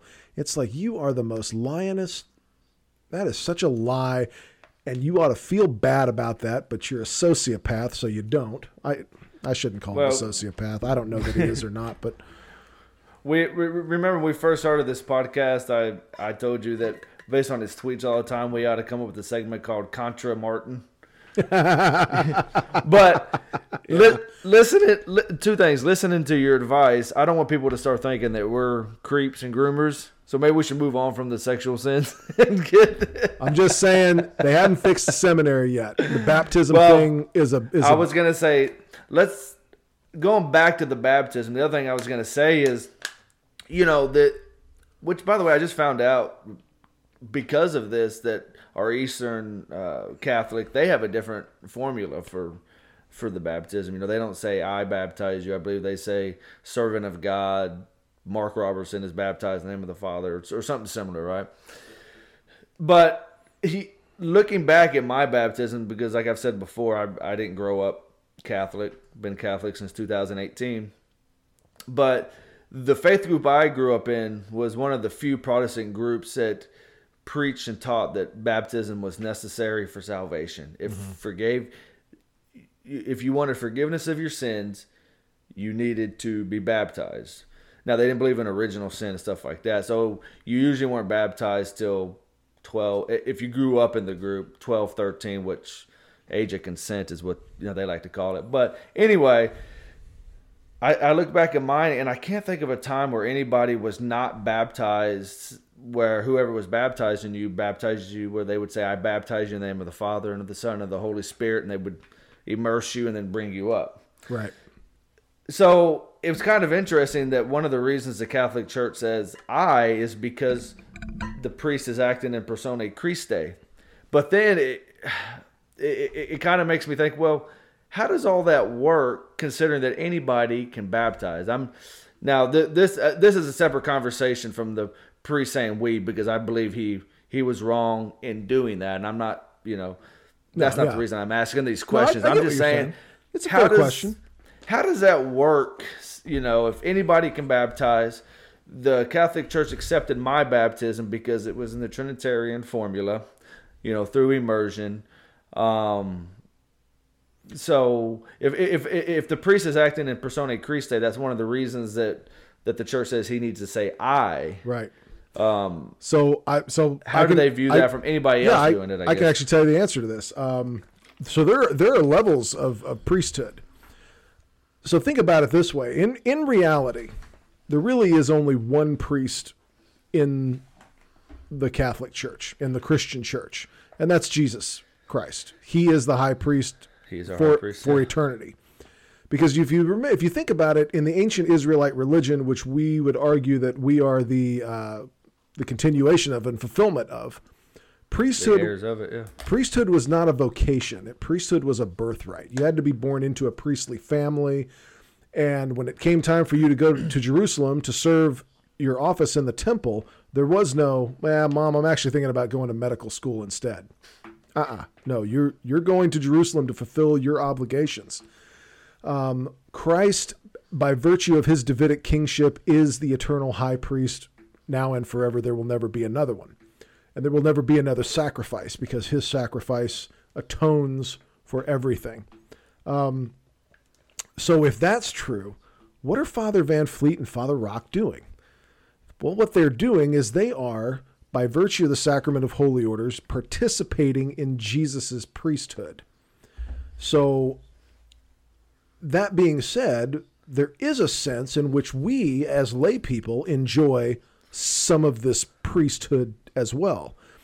And by virtue of our baptism, the indelible mark, our souls are conformed in a certain way to Christ, where we do have some priestly uh, f- faculties. Like, for example, uh, talking about the faith and teaching the truth on our podcast. That's a that's that's that's a priestly function that the lay people can do and enjoy. Baptism is is the one sacrament that we can you know validly under certain circumstances uh, administer. Then you have the presbyter, father, your average parish priest. Then you have the bishop. The bishop. Oh, you also have the deacons. I forgot about diaconate. Uh, there's the diaconate, the presbyteriate, and the episcopate. The the bishop is the one level of the priesthood that in, that enjoys the fullness of Christ's priesthood. They can administer all seven sacraments. Um, but so that's so that would be the highest level. Cardinals, pope, these are just offices. They don't you don't get an indelible mark on your soul when you become a cardinal or you become a pope, but you do when you become a bishop. When you become a bishop, you have a, your soul is conformed even more to Christ than than the presbyter, the diaconate, or the common priesthood that as lay people we enjoy. So that's basically the answer. Yeah, well, good point. Yeah, no, I, I hadn't thought about that. I mean, of course, I I knew they had the minister, ministerial priesthood, and then you also had the basically the priesthood of the believer of the layperson, like because we're all priests by, like you said, by um, by our baptism. But anyway, no, I had to I hadn't considered that aspect of it because I was thinking about that the other day. I was like, you know, he's acting as a persona Christi, but anybody can baptize. But, right. um, that that's a good way to think about it. Yeah, I hadn't considered that. and uh, and uh, uh, we're gonna do some shows. Maybe now's a good time to talk about some of the shows we got coming up. We're gonna do shows about the sacraments because the, the sacraments are something I feel very passionate about. Sacramental theology is kind of my uh, my, my my lay hobby. I, I certainly don't want to give you the impression that I'm an expert in sacramental theology, but it, to to the degree as a layperson that I know anything about theology, it's the sacraments. It's my my favorite subject. But we're also going to talk about some other topics. Um, Jace, tell them what we got coming up on March uh, middle of March. I don't know when the episode's going to post, but I know when we're going to record it. Yeah, so we reached out to um, Reason and Theology host Michael Lofton. Um, he has agreed to come on the show and talk about limbo. Um, it's not a subject that I know a whole lot about, something that I'm kind of studying up on. Very interesting topic. Kind of fascinated by the whole the whole idea, you know, the differences in opinion. Um, so he's going to come on. He agreed to come on and basically talk to us about limbo. I know he wrote a book about it. Um, can can his... we can we excommunicate him? Do we have the authority to do that? I'll no, check. but he I'll, might. I'll check canon might, law. I'm, I'm he sure. might be able. He might be able to excommunicate us because he has more more subscribers than we do. Oh, that's what so, it. That's what that's what yeah, the decider yeah. is. That's what it is. Okay. Yeah. you know, on on a side note, uh, you know, I talked about how toxic Twitter can be. There's actually some really enjoyable people on there, you know, that, that kind of give you a laugh or something during the day. But somebody made a comment one day. They said, um, How many followers do you need to have on Twitter in order to have a podcast?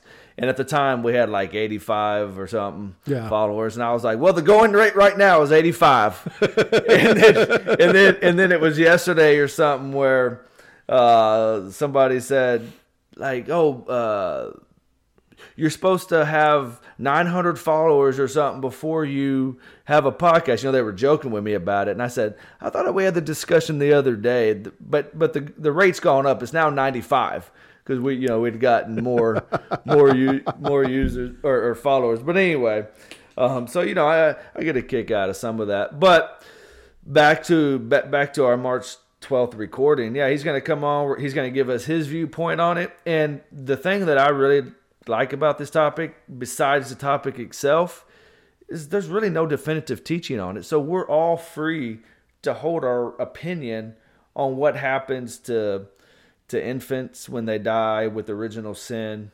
Sure. Um, so I, I think it's going to be great because I don't. Uh, necessarily know exactly what his viewpoint is. I kind of have an idea for some articles and stuff I read, I guess, but I really want to get a hold of his book. But at the end of the day, even if I don't have the book, I don't. It's not like a debate topic where we're going to get on and we've got to be. I'm gonna grill hammer. I'm gonna grill yeah. him. I'm gonna make him cry. it's not something that we gotta we gotta really hammer home because me and you could all have me, you and him could have three different viewpoints. Nobody's right. Nobody's wrong. So that'll be an enjoyable topic. Um, and well, I know, uh, there, uh, well, there is. All three of us can be wrong, but if we all have different opinions, only one of us can be right. We just may not find out what that answer is until the end of time. Well, um, but good yeah. point. Yeah. Good point. Because because like I said, the Catholic, even the current Catechism doesn't even def, uh, uh, uh, define what happens, right? But anyway, I, I don't want to uh, get ahead get ahead here, but um, so I'm really excited about that. He was gracious enough to accept and come on. I mean, we're just a small little podcast with with a handful of followers. So um, if he if he happens to listen to this, we appreciate him doing it. And this um, and this is going to be we're we're going to be doing uh, these shows on video, so we can post them to YouTube. We definitely want you guys to comment because I that's one of the things I like about YouTube is p- people can engage with the the podcast in the comment section. But the craziest comment will get read on the next week's show. Just so you know. Because when it comes to traditionalist Catholic YouTube comments, some of them are just gold. I don't know how else to really say it, but some of them are really. But you, but but you know, you talk about you talk about sacramental theology. We're going to talk about talk about the sacraments. Great topic. I'm really excited, like I said, about the one with Michael Lofton. But I'm also kind of, uh, well, not kind of, I am excited to, you know, talk about the seven ecumenical councils. Yes. I really want to want to get into those. Maybe, maybe not necessarily you you're going to be broad in the theology of them, right? You you study the now because uh, like right now I'm studying the Council of Nicaea. You're you're just naturally going to be drawn into Trinitarian theology it's a, it, you know of course it's it's great to get into but i really looking forward to getting the talking about the history and we're working you know, on what, getting what an expert a historical yes. expert to come and talk to us a little bit it's not set in stone yet so i don't want to talk about it and, and give yeah. up the the secret, but uh, Drop- we're, yeah, we're working on that. So Yeah, so we'll have a really good guest with that, and I don't know, we we have several good ideas. Like eventually, I know I've always wanted to try to get into the the Crusades and what what we can learn from them today in our battle in the in the world and the church itself. Um, but yeah, I mean, if we can just pull all this together, I think we'll have some good things. I'm going to go ahead and sign up for Toastmasters or something similar. Um, don't to change too much, man. Don't change too much. you know, you put too much you put too much polish on it, and it just doesn't sound like you anymore. You know. Yeah, well, you know, I'm gonna change about my, this yesterday. I'm gonna change I the microphone because I mean hiding back here. You can't you, you can barely see, which was fine when I was just on audio, but now I've now I've got to emerge from this disc and see Well, about getting a better. you know, we talked yesterday. I don't care where the microphone is because I don't even like listening to myself talk. So I don't think I've listened to an episode I don't listen to the episode two or podcast. three. I, no, I don't listen. I don't listen to the podcast. You crazy? Yeah, because I because for one, I'm very self critical, right? Like I judge, like I'm a perfectionist by nature and everything I do, and that's not a good thing a lot of times because it kind of holds you back or or whatever, right? So I don't like listening to it because I I, don't want to sit I here and overthink everything. Yeah, I hate the way I sound on the on the podcast and or, or just my recorded voice in general. And so I I as soon as I start as soon as I turn the podcast on, I'm like, oh boy, that's that's what the, our listeners have to listen to. Man, they must hate Yeah. they must hate me. But Listen. nobody's ever said that to me, so I don't know, you know, why I think that. Well, listen, I, I know my flaws, and people have actually told me these things in the past. Just a conversation. I know I know I mumble. I know I'm not clear. I know Oh, man. sometimes my brain runs too fast. It comes out of my mouth, and I That's stutter. funny. You know, or I get stuck. I already know all these flaws. I don't need to listen to them and and pick up on them. You know, but but anyway, it's all, all joking just a little fraternal correction, my friend. You Yeah. all, all joking aside, I mean this this podcast has been great so far because, like we said in the very beginning, even if nobody listens, it's enjoyable to do. I've learned quite a bit since we started doing this. About we have nine topics. subscribers so far. You can't say nobody listens, and people in other countries are listening. Uh, Russia, United Kingdom, uh, Spain, France, Well, Italy, Portugal. We came up that Pope Francis was probably the one listener in Italy. I think I, I don't think there's Yeah. any other explanation. When I saw Italy show up, I was like, and it said one download. I was like, come on, we all know who Well, that is. Some people are blaming other podcasters for tra- Traditionis Custodes. It's it's us. Yeah, it's it was us. us. Yeah, you're Yeah. you're you're welcome. All right, He's like, we need to get these guys off the air. you can't stop this train. No one can stop this train. Uh, it's it's either going to run great or it's going to be a fantastic wreck. I tell you what, man, doing this podcast has been a lot of fun in in a certain way because I I always want to talk about this stuff with my wife, and man, it's got to get old after a while, constantly hearing your husband go on and on about Vatican II and choir lofts and other things. So this is the podcast where I actually get to talk to my buddy and uh, talk about the things that I'm interested in. My my college degree is in my undergraduate degree is in religious studies and theology, and so that's uh, a passion of mine. But I feel like I don't. I can I can tell you when I talk and when I think about theology, it's not at expert graduate academic level. So I, I, I avoid that and eschew that because I don't find it helpful. And uh, theology should not be about writing in such a way that everybody knows you know a lot of big words. And because they don't understand what you wrote, you must be way more sophisticated than they are and everything. Yeah. I, I just don't have any need for that because it's not going to make it's not going to help my soul. It's not going to make me grow in virtue, and it's not going to get me any sanctifying grace. And brother, I hoard sanctifying grace like a miser. So I want theology that's going to help me grow in my relationship with the Lord. Um, uh, make me help me grow in holiness.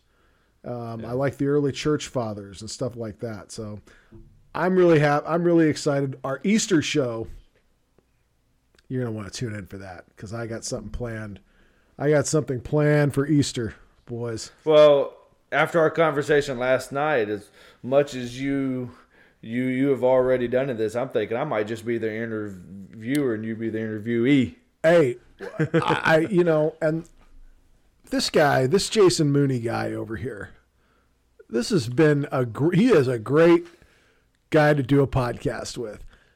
I, I have had so much fun uh, these last couple of months just our little back and forth and stuff like that. I don't care if anybody else doesn't like it or doesn't listen to it or thinks we're insane. We are insane, okay? Well, well, and you and you have to be somewhat insane to expose yourself to the world that is in media like this, right? Because it it is not going to be kind once people if people start getting a hold of it. But at the yeah. end of the day, one of the things that that that really attracted me when we we first started talking uh, about this, you know, Mark I, re- I remember I was out of town on on business, and Mark texted me. He's like, "Hey man, we need to get together sometime, grab a beer or something," you know. And I'd asked him. I said, "Hey, how's your podcast going? You got any episodes?" Because I was like, I'll check some of them out. And he goes, "No, it's not very fun to do it by yourself. You interested?" And I was like, "Funny you should say that." So it all started. But one of the things as we were talking that got me interested in that is the fact that we're like you said i mean you have other podcasters out there who are highly intelligent highly educated and know way more than at least me right? And and they've got slicker too, they've got slicker production value and yeah. all that stuff. I mean I, I mean we're just we admit up front we're two lay guys trying to figure it out as we go. We're gonna if this show goes on long enough, you'll probably be able to go back at some point as we mature and grow in our faith, where we may even, uh, uh, in certain aspects, we may say, you know what, I disagree with what I thought about that this this topic back then, right? Because your maturity can can do that. Um, but anyway, we're just two lay guys figuring out. We're reading all these documents and writings and stuff that, be honest, I may have never just read on my own. Um, and and we just get up here and we talk. Some things we say may be wrong, some we may be right. If we're wrong, comment in the in the YouTube. Say, hey, dummy, you're you're you're wrong about this. Now, if you say, hey, dummy, I'm gonna assume you're talking to Mark, not me. But um, yeah, yeah, engage us. I mean, we are definitely open to fraternal correction if we're wrong. Dummy now, is my middle name. Now, if if somebody wants to engage us and tell us we're wrong, you're gonna need to engage us in the comments or in an email or whatever. Besides, hey, you're you're wrong about this. You're gonna need to explain to us why, because I'm not gonna just accept you're wrong. So it's such a valid us, argument, you know? though. sometimes that you know, sometimes you're wrong is, you know, I listen. Um, the the idea that if someone believe if, if, if a man believes himself to be a woman that makes him a woman it's just wrong. It's not true. Um, and you know and you can put me out on whatever. And i mean nobody listens to the podcast anyway so who cares? But i mean if you you want to drag me and rake me over the coals because you need something to talk about this week on cnn that's fine. But it doesn't make it any any any less true. There was a there's a great uh, story about Galileo Galilei. Remember, he was tried mm-hmm. for the heresy of believing something that was true. It's a perfect example of when the Catholic Church was wrong about something, and it still didn't and it didn't cease to be the true Church of Christ. But anyway.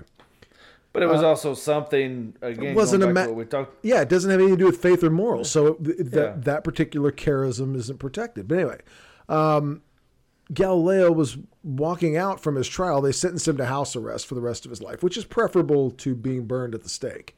And on his way out the door, he looked over and he said, It moves just the same. And what he's talking about is, you know, the, the, the heliocentric universe, that the earth revolves around the sun. And he's he's got at his trial all the evidence that can only be explained by this idea that the earth is not the center of the universe. And they said, if, if you don't recant, we'll burn you. But if you do, we will sentence you to house arrest. So he technically he recanted. But as he's walking out the door, he said, it still moves just the same. where the hell was I going with that? I don't even know. Um, but I mean, I I've read things about that that you know, the, of course, there's always more to the story than than what the anti-Catholic media sometimes will say. Yeah. Um, but at the end of the day, yeah, I mean Galileo was right about. Now I, I don't know, man. Like like like I said, you go on social media, some of these some of these extra super duper traditionalists, they get into all kinds of things. Of course, you know you got flat earthers. I, have never heard this before. Titanic w- never actually sank. Um, we ought to go back to um, monarchies and stuff like that. I don't know. I mean, with monarchy be I've heard that thing? too. I've heard that too. I don't know.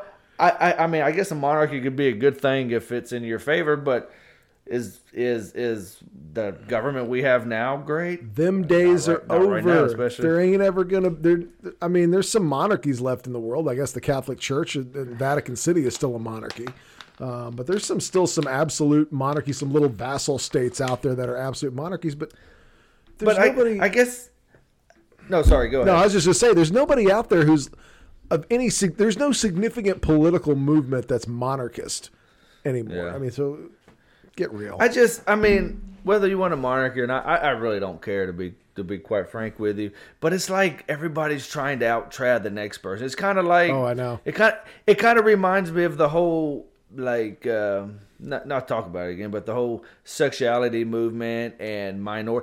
Everybody is like trying to out minority the next person as yeah. far as sexuality or or whatever the case may be. And it seems like it seems like people are doing the same thing sometimes in in the trad community. Like I am more trad than you because I grow these type of tomatoes, which are which are from fifteen hundred. Your tomatoes are more modern. Right. I'm more trad. You know, and it's kind of like guys. Come Jason, on, like I mean, I'm I mean, so we're getting ridiculous. I'm so trad. I actually just reject the Christian religion altogether, and I just worship the pagan gods. That's how trad I am. I'm taking it old school. All right, I worship the Sumerian pantheon, uh, which is like you know eight thousand years old. So, face. But but you're still a monotheist. You're just you're just super super trad that somehow you come back around to it. That's it's, right. That's right. I'm so I'm, I, I got so trad. I became a polytheist and started worshiping the ancient Sumerian gods. It's kind of like it's it's kind of like uh, this article or the story I read one time about where they said uh, a trans woman and a trans man had a baby Okay. And it was the first, it, you know, a man had a baby is what it was about. And somebody made the comment, in some weird way, we have made a 360 degree turn back to heterosexuality. It's just the man identified as a woman and the woman identified as a man. So when they had a baby, the woman had it that identified as a man, and people were like, "Oh man, a man just had a baby." And then one dude was like, "Dude, I don't know how we got here, but somehow we got back to heterosexuality." You know, I and I, I, I was joking with a friend of mine that you know vac- vaccines don't cause autism. Reading YouTube comments on traditionalist Catholic channels does. I mean, some of the most insane things and theories that said sedevacantism is tame compared to some of the things that people theorize about it. That's what I'm saying. We're going to read the craziest comments. Um, well, and I know it seemed like we kind of picked on maybe the trad community today because to be honest, that's what I interact with the most. Because when I start interacting with the other side, oh my goodness, it's it's ten times worse. I, I can't even deal with it. Um, so but if I'm if I'm picking on the trad, community, it's not it's not that because because I consider myself a traditionalist. Now I guess some may not consider me, some may consider me too trad. I don't know, but uh, but overall, I mean, it, with, with all that said, overall, the trad community I think is is really good. We've got a really good traditional community where we're at. Um, it's gotten anyway. it's gotten toxic in some circles that have very loud platforms on the internet. But by and large, the the people that I have met in in our parish and in the uh, in the real world. in the real world are very wonderful people. I mean, are there Yeah. exceptions? You bet. And they're and all those people I think are wonderful are all sinners. So they may not they're they're definitely not all wonderful all the time, myself the first one. Um I th- I do think Francis has made a, a miscalculation here. He's made a mistake. I think he biffed it. Um does that mean that if I were the pope, I would do so much of a better job? Let me tell you something. If they made me the pope, I would have shipwrecked the mystical body of Christ on the second day and I would have been de- I would have been deposed and probably rightfully. I'd be that I'd be that one pope who everybody can agree is no, that guy, he's not the one. Um, Yeah. but you know, I don't think there's any reason to be so scandalized now. You're thinking about leaving the church. You're thinking of you're going to go off and don't don't follow these guys into schism. That's not a good place to go.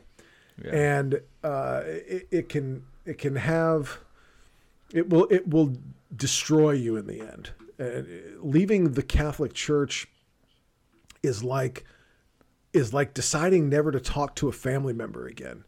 It is I've never left the church, but I've been through periods where I, mm-hmm. I was so angry at the church, I was just never going to practice anymore. I don't know if, if I've told you the joke about the Irishman who was stranded on a desert island. The first thing he does is he builds two Catholic churches. One he goes to every Sunday, and the other one he'll never set foot in again so long as he lives. Oh, I heard that one. And it, it, it just goes to show you that, you know, amongst the Irish, there's this real, like, complicated relationship with the Catholic Church that mm-hmm. I don't really see in the Italians or the French, but in the Irish, man, we will fight about religion. Even if there ain't anybody in the room, we'll fight with ourselves about it. And um, I've been through those times where I just can't bring myself to be Catholic. And they were some of the most painful times in my life. I don't look back on them with, with good memories. And when I finally found my way back, a buddy of mine who was a subscriber to this channel, shout out to Kevin, we were in law school together and he was thinking about becoming a Catholic. And I hadn't been practicing religion for years. I was I was a self-declared atheist, and um, something happened where we would sit down, we'd start talking about Catholicism because I knew a lot about it, and it just got me interested back in it again. And I prayed the Rosary for probably the first time in 15 years, maybe, and we we signed him up to get to, to join he did join the church and I was his I was his sponsor. So we went to his first meeting and the deacon who was leading the meeting said let's read a, a passage of scripture. And the passage that he read was about the two friends on their road to Emmaus. And I thought wow. Because that was that was us two friends I we were both headed out of Jerusalem because we were pretty sure at least I was that you know this Jesus person ain't ain't who he's cracked up to be. And we just started talking. And the next thing you know, we recognized the Lord. It's really a beautiful story and I I I just think, you know, guys just calm down. Everything's going to be okay. Calmate. You know, as we say in Spanish, calmate. No, I, I you know, it's going to be. I, I've never been in that scenario that you're talking about, from me for obvious reasons. Um, but I just can't see myself at this point. It, it- somebody's going to be very hard pressed to convince me to leave the Catholic Church. It's like I found my way here. You know, I came into the church in 2018 when there was even more of the sex abuse scandal going Sure. on. Sure. And I always like to remind myself that when you look back at the Old Testament, you read about the Israelites, you read about a people, you read about a kingdom that was that was constantly struggling with sin. Wicked and evil men were at the top, right at points. You had priests that were wicked and evil. You had uh, high priests. You had kings and all you know, and all that stuff going on. And God, did God punish them? Yes. I mean, we read about the captivities. We read about you know the exiles and stuff like that. But at the end of the day, they never cease to be God's people. And that's how I view the Catholic Church. No matter how horrible people are like the whole McCarrick case, like you you know this this Paul Father Paul whatever his last name Shanley was. No matter how wicked a people we have, even if even if it's it's uh, Pope Alexander the Sixth, God will God will take care of everything. But at the end of the day, the Catholic Church will still be Christ's bride, and I want to be a member of that church, no matter how wicked the men are at top. Because at the end of the day, Christ is perfect and Christ is in control. And I definitely don't want to be off this, you know, be off the ship when he makes his return, or I die first. Well, like So- like we've said, I mean, for for it's not it simply is not true that before 1962 the Catholic Church was paradise on earth all the time. yeah. There have been great moments in the history of the church. There have been there have been popes who have been giants. But even those giant popes, I consider John Paul II to be a giant of a I mean, he's just a giant of a man. Uh, I don't think the the papacy has ever seen anybody quite like that. Here you have a guy who is a brilliant theologian and he's a charismatic media personality too. You- don't get that very often. You either get usually get one or the other. Um, but for whatever reason, there was an abuse scandal that was looming under his papacy that he just would not or could not wrap his head around was a problem, and he did not deal with it. That's that's going to be a blemish on his papacy, f- you know, for a long time. Okay, um, and the victims of of those abuses have every right to be heard, and uh, we need to come to grips with with that story. We have to, we have got to confront it and not pretend it didn't happen. Um, so even the great popes will do things that will confound the imagination. It's a difficult job. And for some reason, going all the way back to Peter himself, Christ seems to pick the guy who is seems to be least qualified for the job. I mean, Paul of Tarsus was an educated, theologically literate, sophisticated, cosmopolitan man, an incredibly charismatic and well and well versed, and I mean, obviously a very brilliant writer. Any any book that w- would claim to contain the Western canon must start with Paul's letter to the Romans. I mean, to me, that is the foundational text of Western civilization. And yet, Christ doesn't choose him to be the first pope. Christ chooses Peter, the fisherman. You ever hung He around denied him three times. You ever hung around Ooh, fishermen? Yeah. Fishermen? Are you ever there's there that saying they cuss like a sailor? Guys who spend their life at sea are salty. They tend to be rough individuals. They tend to not. They tend to be uh, very plain spoken, shall we say? Well, Um, and you can, re- and it seems like from the accounts in the Gospels and and in the New Testament, Peter was a little rough around the edges. He, you know, he jumps up, he cuts off the the Roman so or the the the soldier's ear that came to arrest him, Right. right? Cuts off his ear. He's he's constantly talking about he's ready. He's ready to fight. Then what happens after Christ is arrested? He denies Christ three times. You know, he's afraid. He's he's just he's not like you're saying. He's not this refined individual. You know, he, he it seems like he's kind of brash and he acts on emotion at times. Oh yeah, I mean, f- before before Pentecost, for the most part, Peter only opens his mouth to change feet. Um, and then after Pentecost, he receives the Holy. Ghost, and he, you know, totally different guy.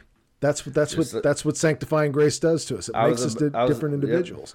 That's what I was about to say. Yeah. So let's focus on that. Let's let's you know when I'm when I get angry with the with the Catholic Church now, don't just ignore abuse and don't just ignore no. when they do something that is that is wrong, obviously, and and but in charity and and humility. Don't you? I mean, read Fratelli Tutti. Really read that. Go, go. I invite everybody watching this to really go read that encyclical and point out to me the thing that you're very that you're so very bothered by because when that encyclical came out we were going through the coronavirus we were going through the race riots we were going through quite quite frankly people just weren't treating other people very well anymore. We had totally lost all respect for humanity, that had all gone out the door. And I thought a document from the Pope re emphasizing that, hey, you are your brother's keeper. You do owe a duty to your fellow man to treat him with compassion and respect. It's okay to be upset about what happened to George Floyd. Anybody would be. You sit there and watch a guy get suffocated to death for eight and a half minutes. it is not okay to then use that as an excuse to deny other people's rights the way his rights were violated. Because more evil is not going to be the solution to our problem here. That's what Fratelli Tutti was about. I loved it. I thought it was one of the best things he's ever written. I'll have to read it. I haven't read it. And everybody um, hated it because it came from Pope Francis. Come on. Let's let's be honest here. And just that's all, you know, and one of the things I've talked about on this podcast a lot is stop telling lies. Don't tell lies anymore. You know, and if there's really something in Fratelli Tutti that you, well, that's a heresy, point it out to me. I, I, am interested in knowing. I watched, you know, I watched a video by two priests of the Society of St. Pius X, and their whole breakdown of it was, well, some of this could be interpreted in a way that's heretical. Well, doesn't that mean it can also be interpreted in a way that's just fine?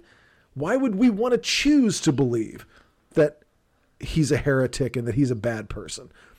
I kind of feel like as Catholics, sometimes we have a I don't want to say duty, but maybe a, a, a, duty, obligation, or whatever when we read these documents to read them in charity and to not not try to because I think e- even myself sometimes we have a tendency to read into things that are not there because we That's already are, are we are already predisposed to be against someone or something that we'll we'll read something that wasn't actually said or a viewpoint that like you said like uh, you could potentially read heresy in that. Well, yeah, you could potentially read it, but at, at, what mindset are you reading this? Are you reading it, reading it in a mindset of charity or a mindset of what I mentioned earlier, a hermeneutic of suspicion? And yeah, and yeah. again, don't take things so personally. And if you've lost your, if you're one of, if you're one of the, the Catholics out there who's lost your traditional Latin Mass because of what's happened, I, I get it. I'm angry too. I, I am angry about that, and that Oh, I, I, for for the life of me, I will never understand why the Catholic Church continues to undermine the Catholic Church so that it can wax philosophical and lament about the constant undermining of the Catholic Church. I don't understand why they do that. Um, to me, it's evidence that this organization must be guided by the Holy Spirit because otherwise it simply would not exist anymore. Because it ain't run by the brain trust. Let's put it that way. Okay. And you know this this whole uh, bishop in Montana getting rid of the Latin mass because he at least he claimed that he was getting phone calls and pressure from the Vatican. That type of stuff angers me too. You know, because it's like, okay, you're getting pressure. I understand the politics of the game in a sense, but on the flip side, do what's right. Like, don't just squash it because you're getting pressure. You know. Well, one of the, you know, and it's important to also look at what Traditionis Custodes doesn't say. It doesn't say, for example, that as a Catholic you can't pray the Latin breviary, the the the 1962 breviary or the monastic breviary, which is what which is what I pray. It doesn't say that you cannot. It it put no restrictions on lay people's right to attend the Latin Mass. Think about that. It did put it did urge bishops to restrict the the furtherance of diocesan Latin Mass and which priests are that are going to be ordained that can say the Latin Mass, things like that. But all the restrictions were for bishops and priests. It didn't. And a single restriction in Traditionis Custodes says, "Oh yeah, and lay people should not be allowed to attend. Lay people can only go to one Latin Mass a month, and they can." It wasn't in there. Don't read it in there if it's not in there.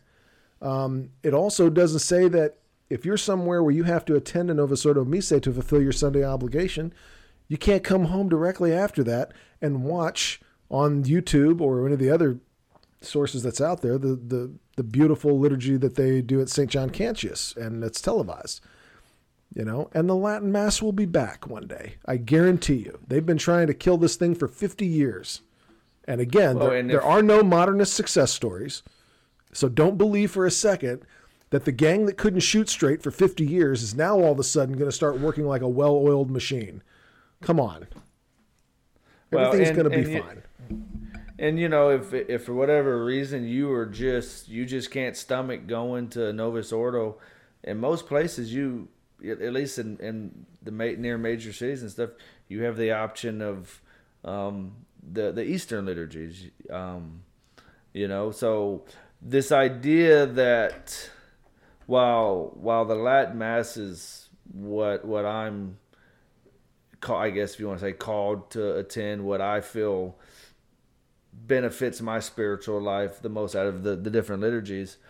Um, and, we've talked about it before, how, how the liturgy catechizes and stuff like that. Not a not a fan of the way the Novus Ordo catechizes. Not a fan of the abuses that we that we seem to see on social media.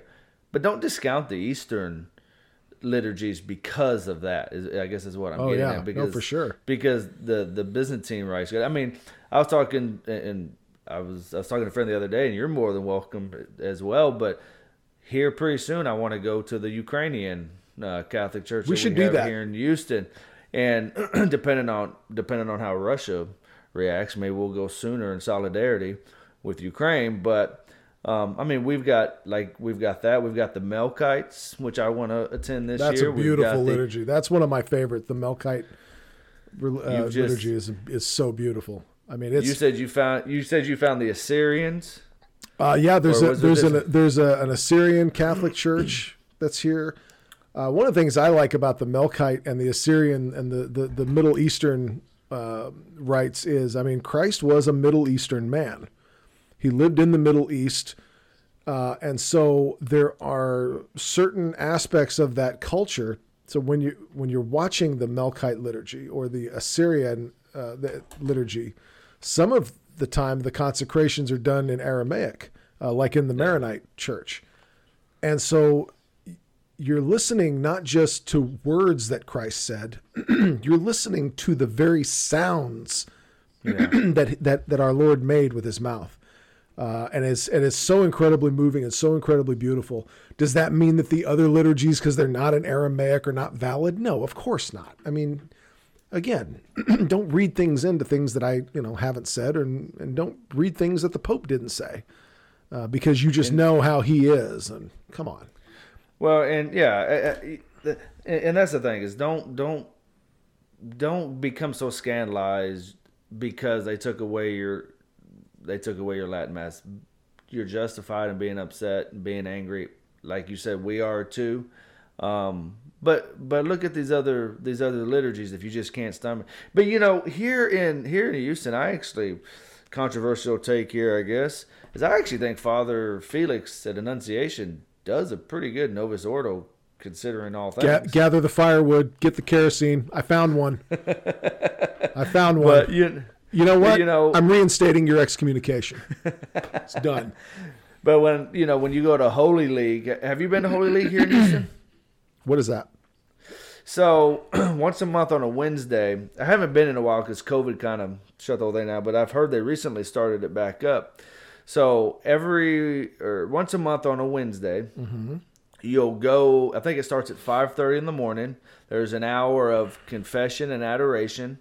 Then there's then there's mass, and then afterwards across the street there's a breakfast, and Father Felix gives kind of a talk to all the men, like a topic. Okay. that This is is at specific Annunciation? for the men.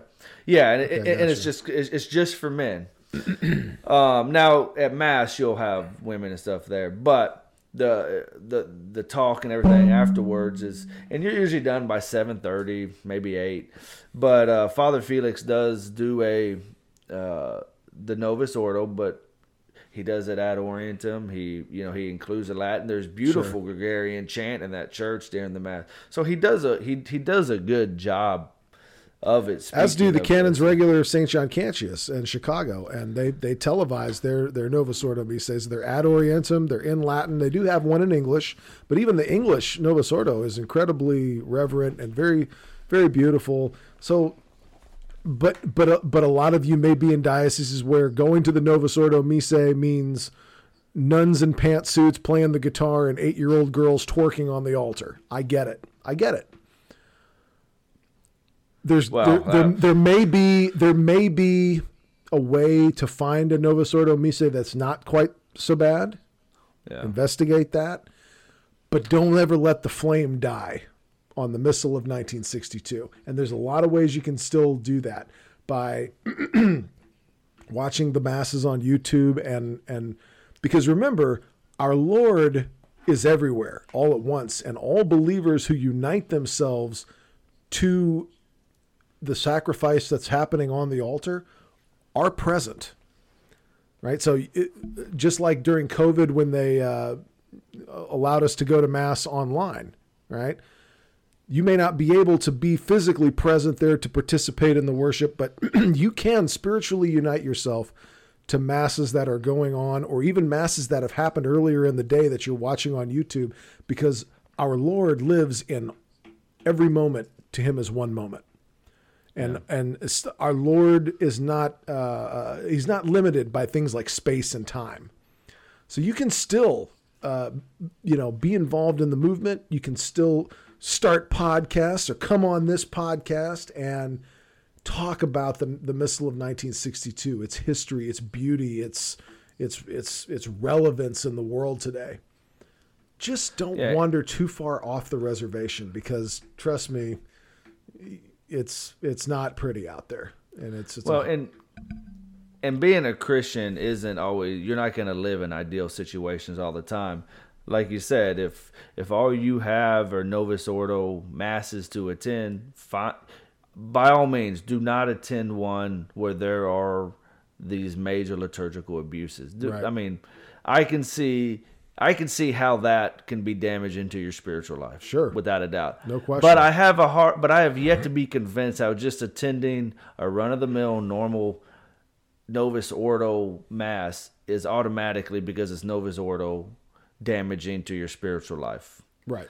Um, you, maybe maybe I can be convinced of that, but I haven't heard a convincing argument for me.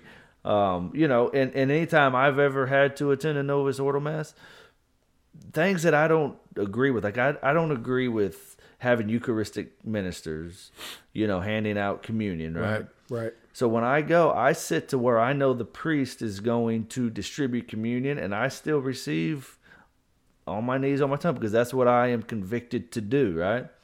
So you can still, even in that, you may have to make sacrifices. You may have to set aside s- some of your wants and whatnot until time comes that maybe you get it again. But just just attach those things to the cross.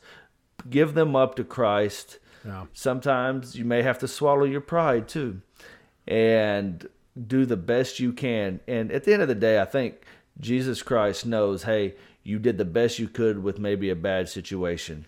And if you see these abuses, I I mean, you've talked about it. If you see abuses or you see something said wrong, by all means, talk to the priest afterwards. Say, hey, Yeah. Write, write your bishop, that. write the nuncio, Write your bishop. write the CDW. And this is my point. Don't leave the Catholic Church because part of this is happening because every time the, the modernists take over an institution, we just retreat. We go away. We go find something else. This I'm not giving up. I will let them have the Catholic Church all to themselves to do whatever they want when I have a tag on my toe. I will never just give it to them. This is the listen, government is a human institution. Sometimes the guy you want for president's going to win, and sometimes he ain't going to win. And sometimes, even when he does win, he's going to screw up and be a bad president.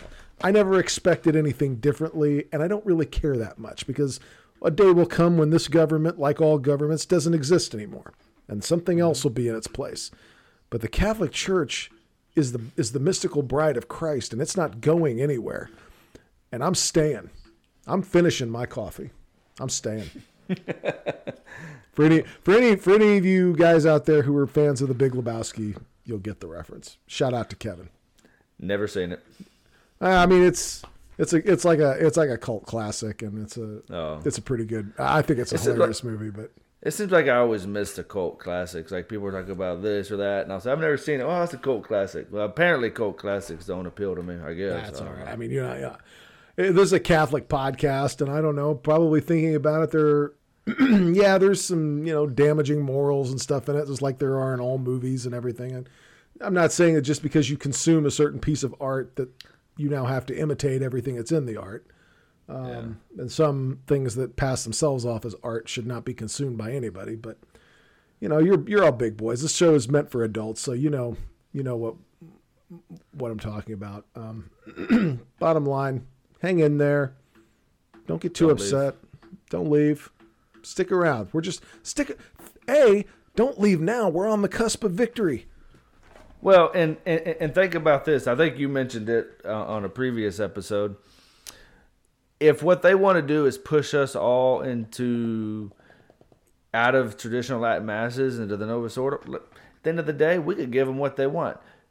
That doesn't mean you go there and you're silent. You know, I, I thought about this one day. I said, what if, like, okay, so what if they shut it down here in Houston and we don't have a traditional Latin mass to go to? Uh, You know, I know there's talks about doing this or doing that or whatever. How would it work if we all just said, you know what, we all got together, we're going to all attend this church, and if we see the abuses, we're all instead of having two or three letters, we're going to give them what they here's here's 100 letters, here's 100 people make trying to make appointments with the priest to say, hey, this was not right. This is, you know, even even though you know you may you may disagree with me, this is not in the rubrics for what you're doing, even in the new mise. I want to know what Susan's going to think when I join the parish council. I know what she's going to say. She's going to go, Won't these people just leave us alone? And I'm going to say, Ma'am, we were, We did. we were leaving you alone, but you wanted to journey together. Remember? Having fun yet?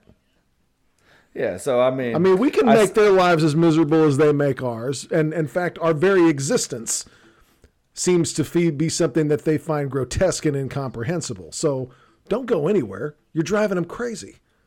Here's the crazy thing is, i- i- i- is we say that you know half-heartedly, kind of joking around, but at the same time serious with it as well. But here's the thing that that just really baffles me, and what you said about how they just really don't like the way we believe and the way we, you know, the way we um, go, you know, to the mass we go to and and whatnot, is as as far as myself and people that I know personally that are part of the traditional community, nobody's ever really s- said like you can't have that mass. I think we should get rid of that mass and you shouldn't be able to do it no more. And you know what? You're less than me.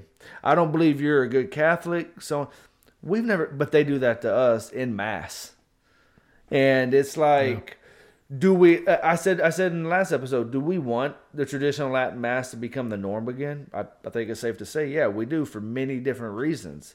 But I'm not sitting here trying to say you're a bad Catholic because you don't go to the traditional Latin Mass. Because if I say that, then what am I saying to the Eastern brethren, the Right. Eastern Catholics? That's a good point. I mean, bottom line, I don't know. I, the Holy Spirit is in charge of whether this mass becomes the norm again, or the. Uh, I don't see any evidence that the Novus Ordo Missae is going anywhere anytime soon, and I I I trust to the Church to direct her own liturgy.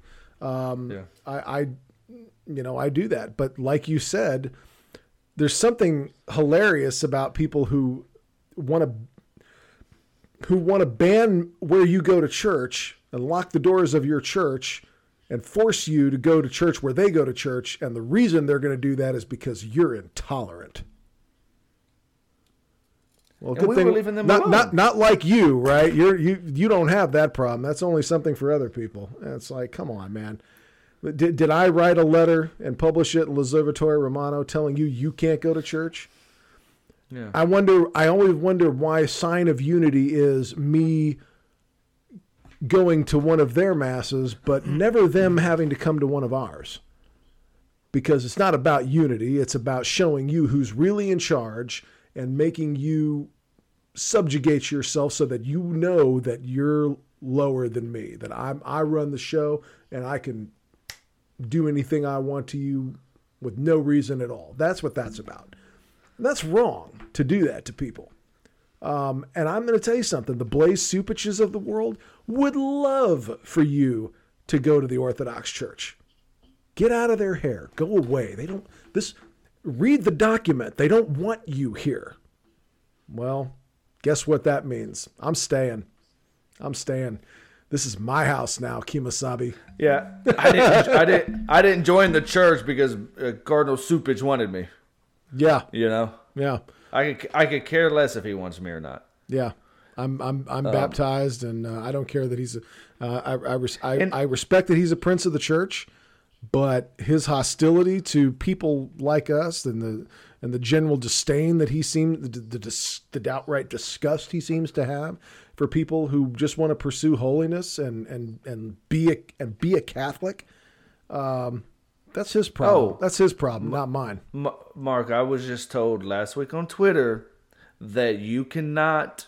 That if I'm trying to attain and live a holy life, that I I, I can't do it uh, with uh, acknowledging that Pope Francis is the Pope of the Catholic Church. just FYI. And you know, we talked about earlier. We talked about how you know different groups and different ideologies of people. We'll see them on media. We'll see them, you know, uh, uh, just just uh, at, I guess in the mass media I'm getting at. But anyway, we'll see them, and it seems like there's a great gulf between the two groups. But in real life, I don't think that gulf really exists as well. Because in my experience, I know a lot of very, like I said, the the godparents to my children are go to Novus Ordo Catholic, but I but they believe in you know they believe in the real presence. They believe you know in baptism. They believe in what what the church teaches, right? And I and and also my experience, them and and other people when they come to the Latin Mass or or they'll like I mentioned in the previous, they'll see uh, my wife and them veil and all that. They it, it- it's admiration. It's like, oh, that's that's beautiful. I love it. It's never, oh, you you traditionalists, you are such hate filled white supremacists. I only see that from from from these idiot journalists. you know? intellectual the intellectual class of the Catholic Church, the yeah, yeah, the professors and the stepped foot- experts who know so Yeah. much more than you and yet and yet when you hear them talk they don't know the basics they don't know that we don't baptize children Yeah, yeah, you know Yeah. come on man. I, I i think you know again I, they're they're they don't have a single success story that they can hang their hat on. And i'm often left to wonder if why they're writing all these stories about why it's not okay to disagree with francis on this. And that's And- because and- everybody does. We're we're we're not he's not going to win this this this war against the church's tradition if if that is in fact what his goal is okay again Yeah. i don't want to uh, there's a lot of things about the vatican i don't know and, and you don't know either so but if his goal is to stamp out the traditional latin mass and those who attend it i don't see anything that suggests that the modernists know how to do anything uh, that that they I mean, they haven't been successful at anything. Why are they going to be successful at this? Come on, yeah. it's the gang that couldn't shoot straight. Well, it's it's kind of one of those things where I think there's a lot more common ground among faithful attending Catholics. I'm not talking about I your agree. two times a year Catholics, Right. the ones that they're Catholic in name only because they're Italian or they're Irish Catholic or whatever, and that's just what we do. Right. In your faithful attending Catholics, I think there's a lot more common ground than than they would have you believe. And and you know the the amazing thing is is that you know, you you've mentioned before about tra- Traditionis custodes could backfire. There's a lot of the the the Catholic, just the normal run of the mill Catholics who go to your Novus Ordo parish, you know, faithfully and everything. They didn't even know this was an issue. You, you know, Yeah. uh, as far as traditionalists go, and that and that I didn't uh, know it was an issue either, but the way the, the way the survey reads and uh, you know was suppo- supposedly read and all that that was sent out these people are actually looking at my experience that i'll talk to them and be like i didn't know there was issue and then they'll see what's happening with this after this dubia and all this coming out and they're actually against what is happening to these traditional parishioners. Like the, you know, these these guys aren't hurting anybody. They're living out their faith the best they know how, and they're and I know at Regina Caeli, we've had people visit basically saying, you know, we support you guys. You know, I, we used to do check-ins and stuff like that as well during during the COVID. COVID deal as well. We had a lot of people come over because of things that were maybe going on at their parish, but then some of them were even coming over here recently in the sense of we don't see what the fuss is about. We wanted to come over and just basically visit. They weren't changing membership. They weren't coming here regularly. They just basically came over in a in a show of support, right? Yep. And uh, I, I I really think I don't know if it'll backfire as much from the traditional side, but I really can see it backfiring from from just your regular run of the mill Catholic, you know. There is something I wanted to mention before we go. Um, there are some um, Mexican bishops who were arrested. Um, they were convicted. Mexican cardinals and bishops convicted for denouncing pro-abortion socialist government. Uh, among the convicted were Cardinal Archbishop of Mexico City, Carlos Aguilar Retes, and the former Archbishop of Guadalajara, Cardinal uh, Juan Sandoval Iñiguez. These guys are stone cold soldiers, man. That's what I'm talking about. Those guys are going to jail when, as Cardinals, they it probably would be very easy for them to just hobnob with the uh, elites of Mexican society and especially in the government. But they took a stand for Christ and they're willing to go to jail for it. So I think we ought to give some some some credit where some credit's due here, and mad respect for these guys because uh, anybody who would do that, especially as a cardinal, when it's probably easier to just go along with what everybody wants to do and get along. I guarantee you, James Martin may talk all his game about how much he stands in solidarity with uh, with homosexuals, but I don't think he's ever served a day in jail for them. Yeah. Nor are they in jail right now?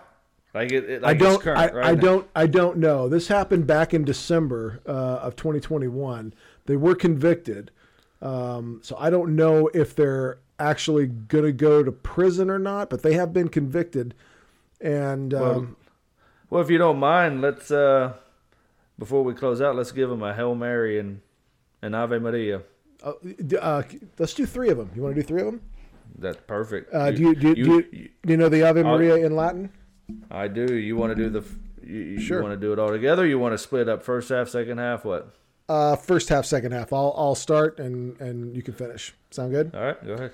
Uh, and so, if you're uh, obviously if you're joining us, we invite you to to join with us in our closing prayer. We want to thank everybody for joining us, and remember, um, you know, to keep keep tuning in to Trad Men. So, in nomine Patris et Filii et Spiritus Sancti. Amen.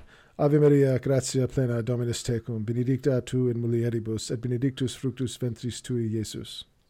Sancta Maria, Mater Dei, ora pro nobis peccatoribus, nunc et in hora mortis nostrae. Amen. Ave Maria, gratia plena, Dominus tecum, benedicta tu in mulieribus, et benedictus fructus ventris tui, Iesus. Sancta Maria, Mater Dei, ora pro nobis peccatoribus, nunc et in hora mortis nostrae. Amen. Ave Maria, gratia plena, Dominus tecum, benedicta tu in mulieribus, et benedictus fructus ventris tui, Iesus. Sancta Maria, Mater Dei, ora pro nobis peccatoribus, nunc et in hora mortis nostrae. Amen. Our Lady of Guadalupe, pray for us. Blessed Miguel Pro, pray for us. Pray for us. In nomine Patris et Filii et Spiritus Sancti. Amen. That's it for this week. Brothers and sisters in Christ, God bless you. Take care of yourselves and take care of each other. God bless.